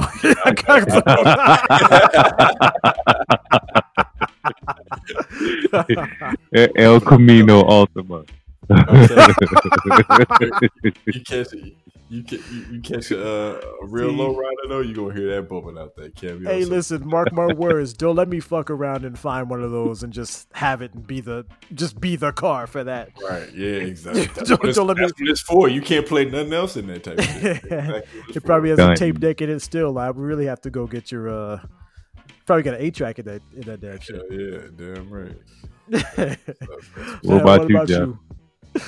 Man, uh, a lot, a lot of Freddie Gibbs and Michael Franks. Uh, Michael. Franks, huh?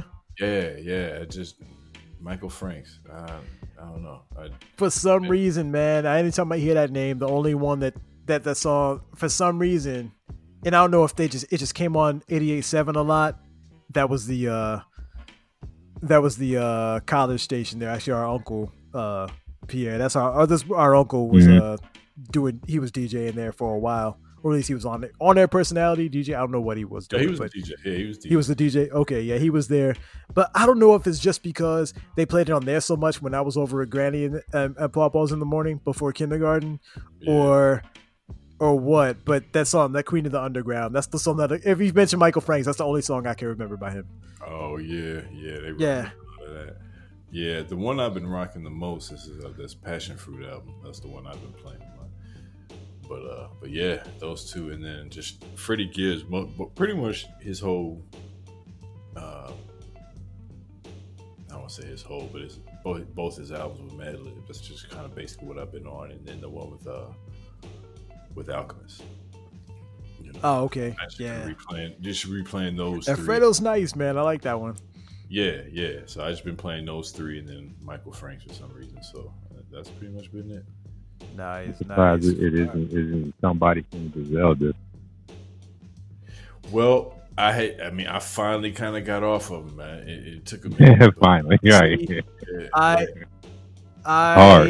you know, I love them, but see, the thing is, I the same thing. So again, um, this will they'll come back into my rotation here shortly because for some whenever it gets cold. See, I don't know, this, I'm I'm weird like that.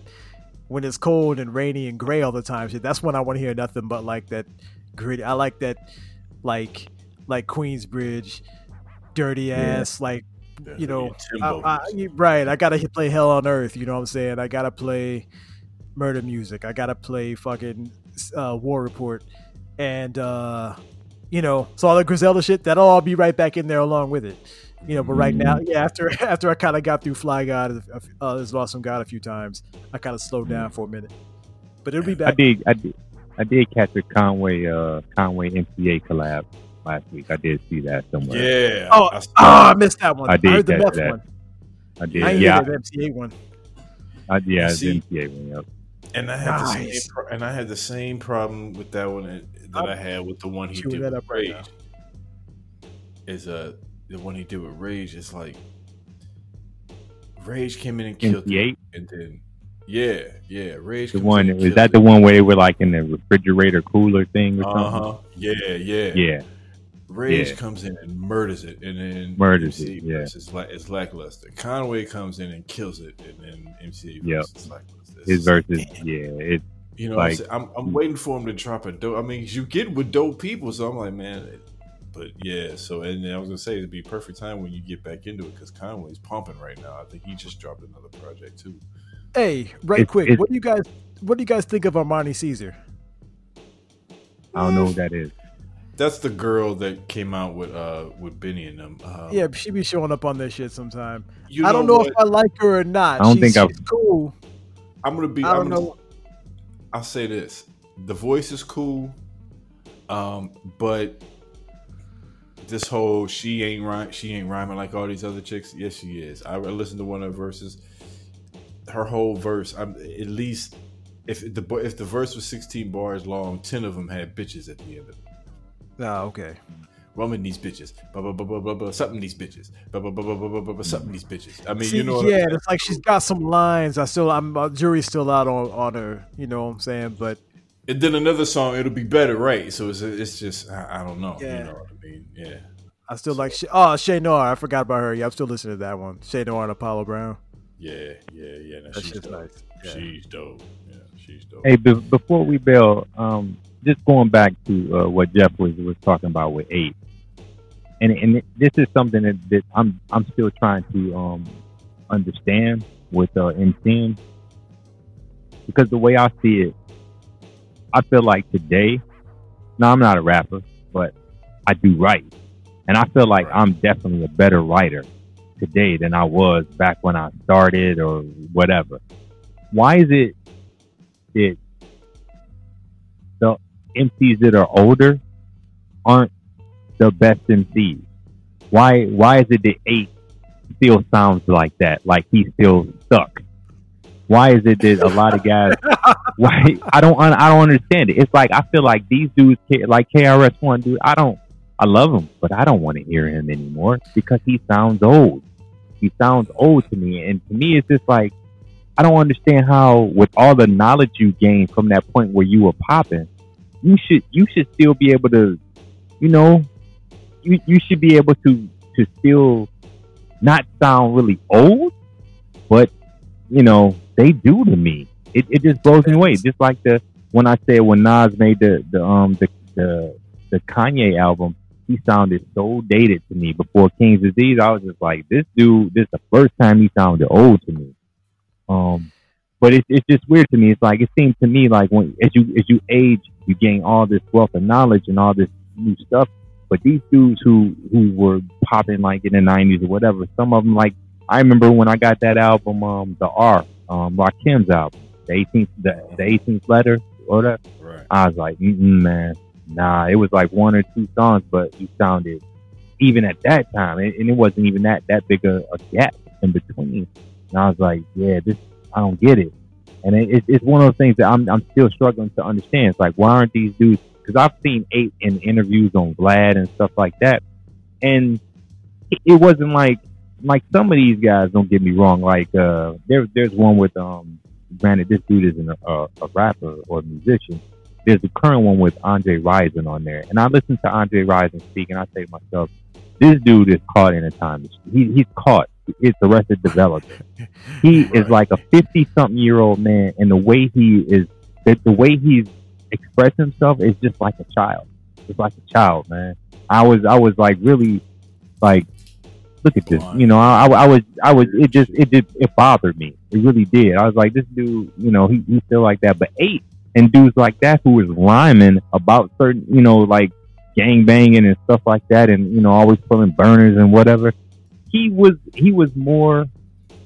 He was he, he when when Vlad inter- interviewed him. I, I I watched eight every episode of it, and I was like, I was I was pleasantly surprised. I mean, these these dudes have grown up. They they they're they're men now. They're not these you know they're businessmen and men and all this stuff.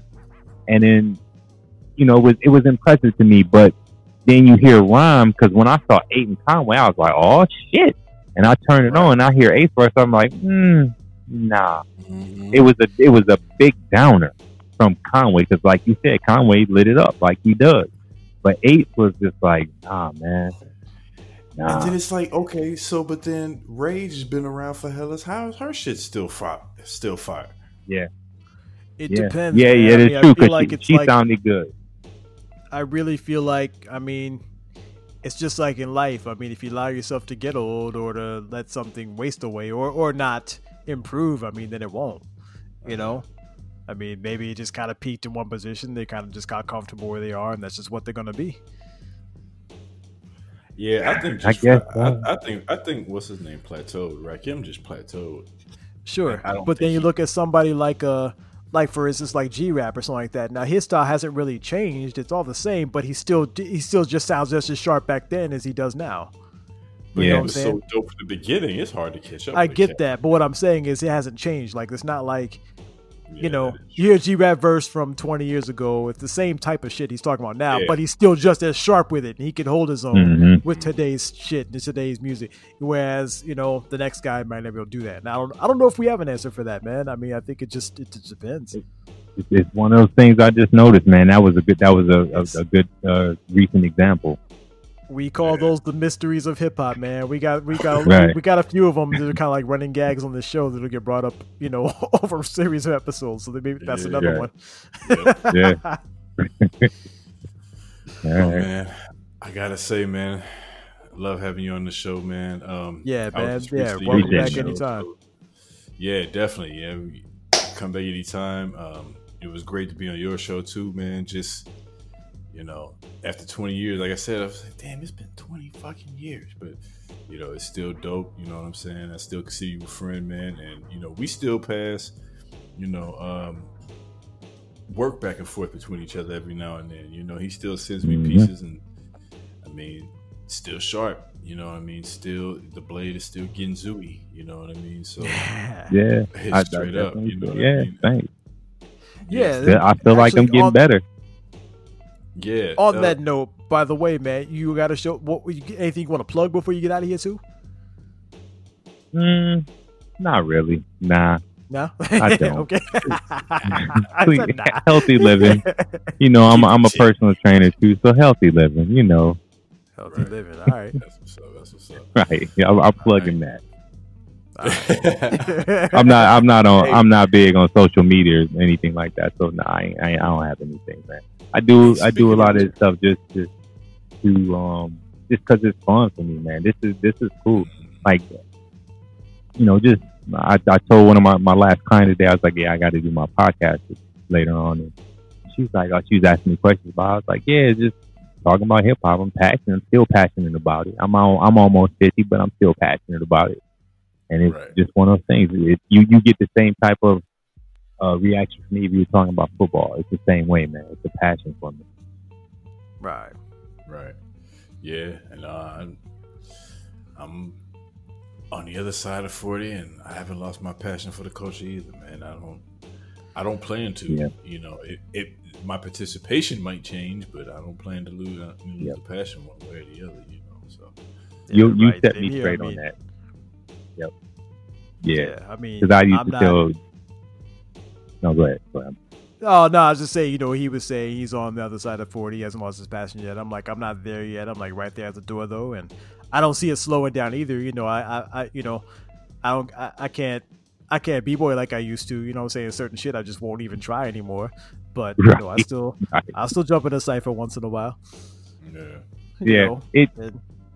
I, I used musically, to I, tell mean, music. Jeff. I'm gonna be listening to music for the rest of my life, so I ain't even worried about that. Yeah.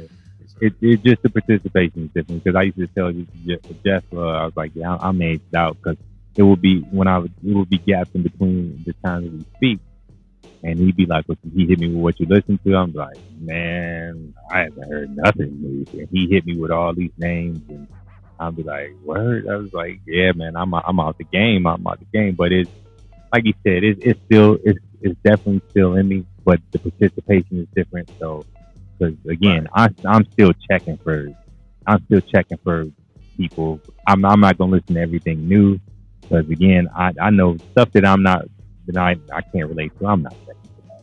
I'm not even wasting my time. It's not. I'm not. I'm not the target, so I don't even bother. but the participation, like you said, the participation is, is different. So I'm still here. Word up. yeah, yeah. Right on. All right. Well, once again, man, you know, thanks for coming through, and uh, you know, thanks Ghost for uh, orchestrating this. For sure, for Anytime, sure. brother. Yeah, yeah, yeah. As always, you can find us at www.nojibajabafm.com, on Instagram at nojibajabafm. I am at individually there at Ilrockski Ghost, Yeah, Ghost, uh, Ghost KOTF. Ghost KOTF, and Jay Mills, of course, he is Jay Miller Dean. All of us are on uh, Twitter there as well, same names, but don't really check for us there because we don't really tweet anymore. So, No. until do next time, folks. I still remember that last time I said, you know, because I, I you noticed I didn't mention the Facebook. Well, now I did, but I didn't mention the Facebook. I'm like, we don't really post on Facebook. He's like, fuck that.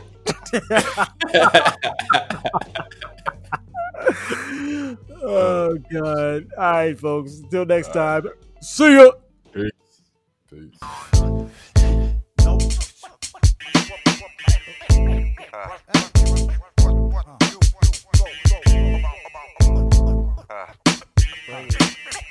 We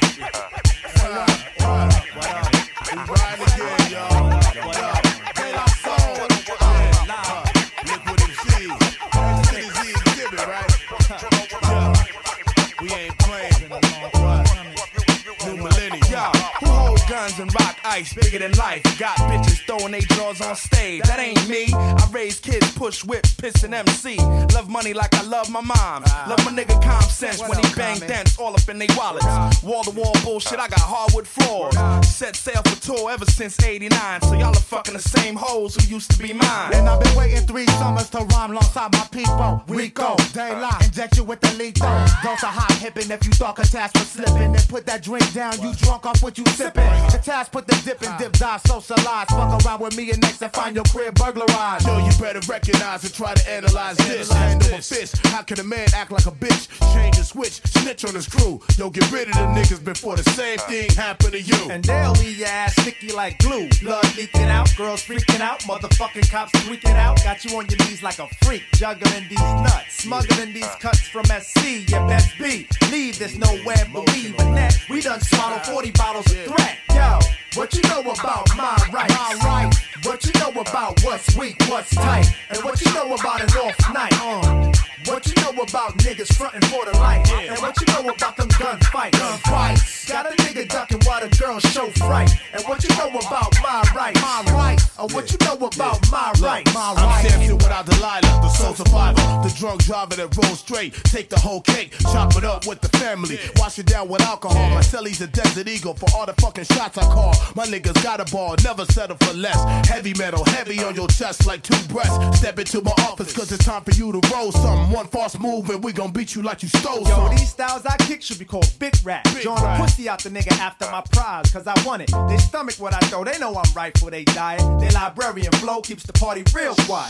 The love I lost outweighs the rhymes I But the fact that I spit 'em makes you cherish the name. So pass the mic so I can put in my share. I rip it from home to LA with connecting flights to rip it elsewhere. Drinking up black and tan in the back of a van. I learned as a young man, long trip, piss in a can. Get in the house for two grand. Now you got your own land. Let your mind expand. Every day have a plan. Program is rare earth, swinging black Tarzan. You got to live with the cards dealt in your hand. Stay young like Peter Pan, like Sly. Take a stand and go uptown Saturday night like Geechee Dan. I keep it dirty like under the bed. Dirty. Dirty like Uncle Red. Hey yo, well poo poo. Dirty brown liquid flow thicker than the yoo-hoo. Dirty dishing out, chef telling it all.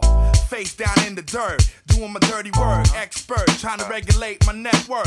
Head jerk, spicy with rice, stiff with it. If they ask who cut the bitch, I'ma say Swift did it. Yo, what you know about my rights? My rights. What you know about what's weak, what's tight, and what you know about an off night? What you know? What you know about niggas frontin' for the light, and what you know about them gunfights? I don't know. Got a nigga ducking while them girls show fright, and what you know about my right? My right. Or what you know about my right? My And I've rights. been known to get it on. Pass the break of the dawn. Task I punch you in your grill and leave potholes in your lawn. You making this song, spit that rhyme my way. I can shut y'all niggas down like the Y2K. I did a tour in 94 with De La Soul and Tribe. We on the same vibe cause real niggas coincide. Right, right, The situation is drastic, but see songs like these is why this album going classic. This is for the DJ, bring it back one time. I drop bombs like when my mom told me to rhyme. I'm old school like my dad is. So add this to your collect. Plug one, who the baddest? Hey yo, we theme park status. Upstage, these niggas like Gladys. Them little pimps, they done tripped the wire, claiming their legs. While I'm claiming these tunes. In this, we'll stay down like seats found in sorority bathroom. We flat out classic. Separate the real from the plastic. And I ain't gotta say no names, play no games. Hit the switches, crack the frame. Show no shame, I fuck it all up, take the blame. Brand name, fresh out the box type hustle. Manpower, success is mind over muscle. Grind till the wheels fall off, accept the loss. I've never been soft, whatever the cost. Addicted to floss, nailed to the cross. It's time to return. My only concern is making sure that Hollywood burn. Hollywood burn, burn to the ground. Trick ass niggas is all up in the game and don't deserve to be down. Full bottle rap, twist the cap and kick back. Daylight exhibit and the licks came to get that. And what you know about us dropping you and leaving you with half a face like the Phantom of the Opera. And what you know about my rights? My rights. What you know about what's weak, what's tight, and what you know about an off night? Mm. What you know about niggas frontin' for the life, and what you know about them gunfights? Gunfights, baby. Got a nigga ducking while them girls show fright, and what you know about my right, My right, And what you know about my right, My right, And what you know about my right, My right, And what you know about my rights? My rights. You got the right to shut the fuck up.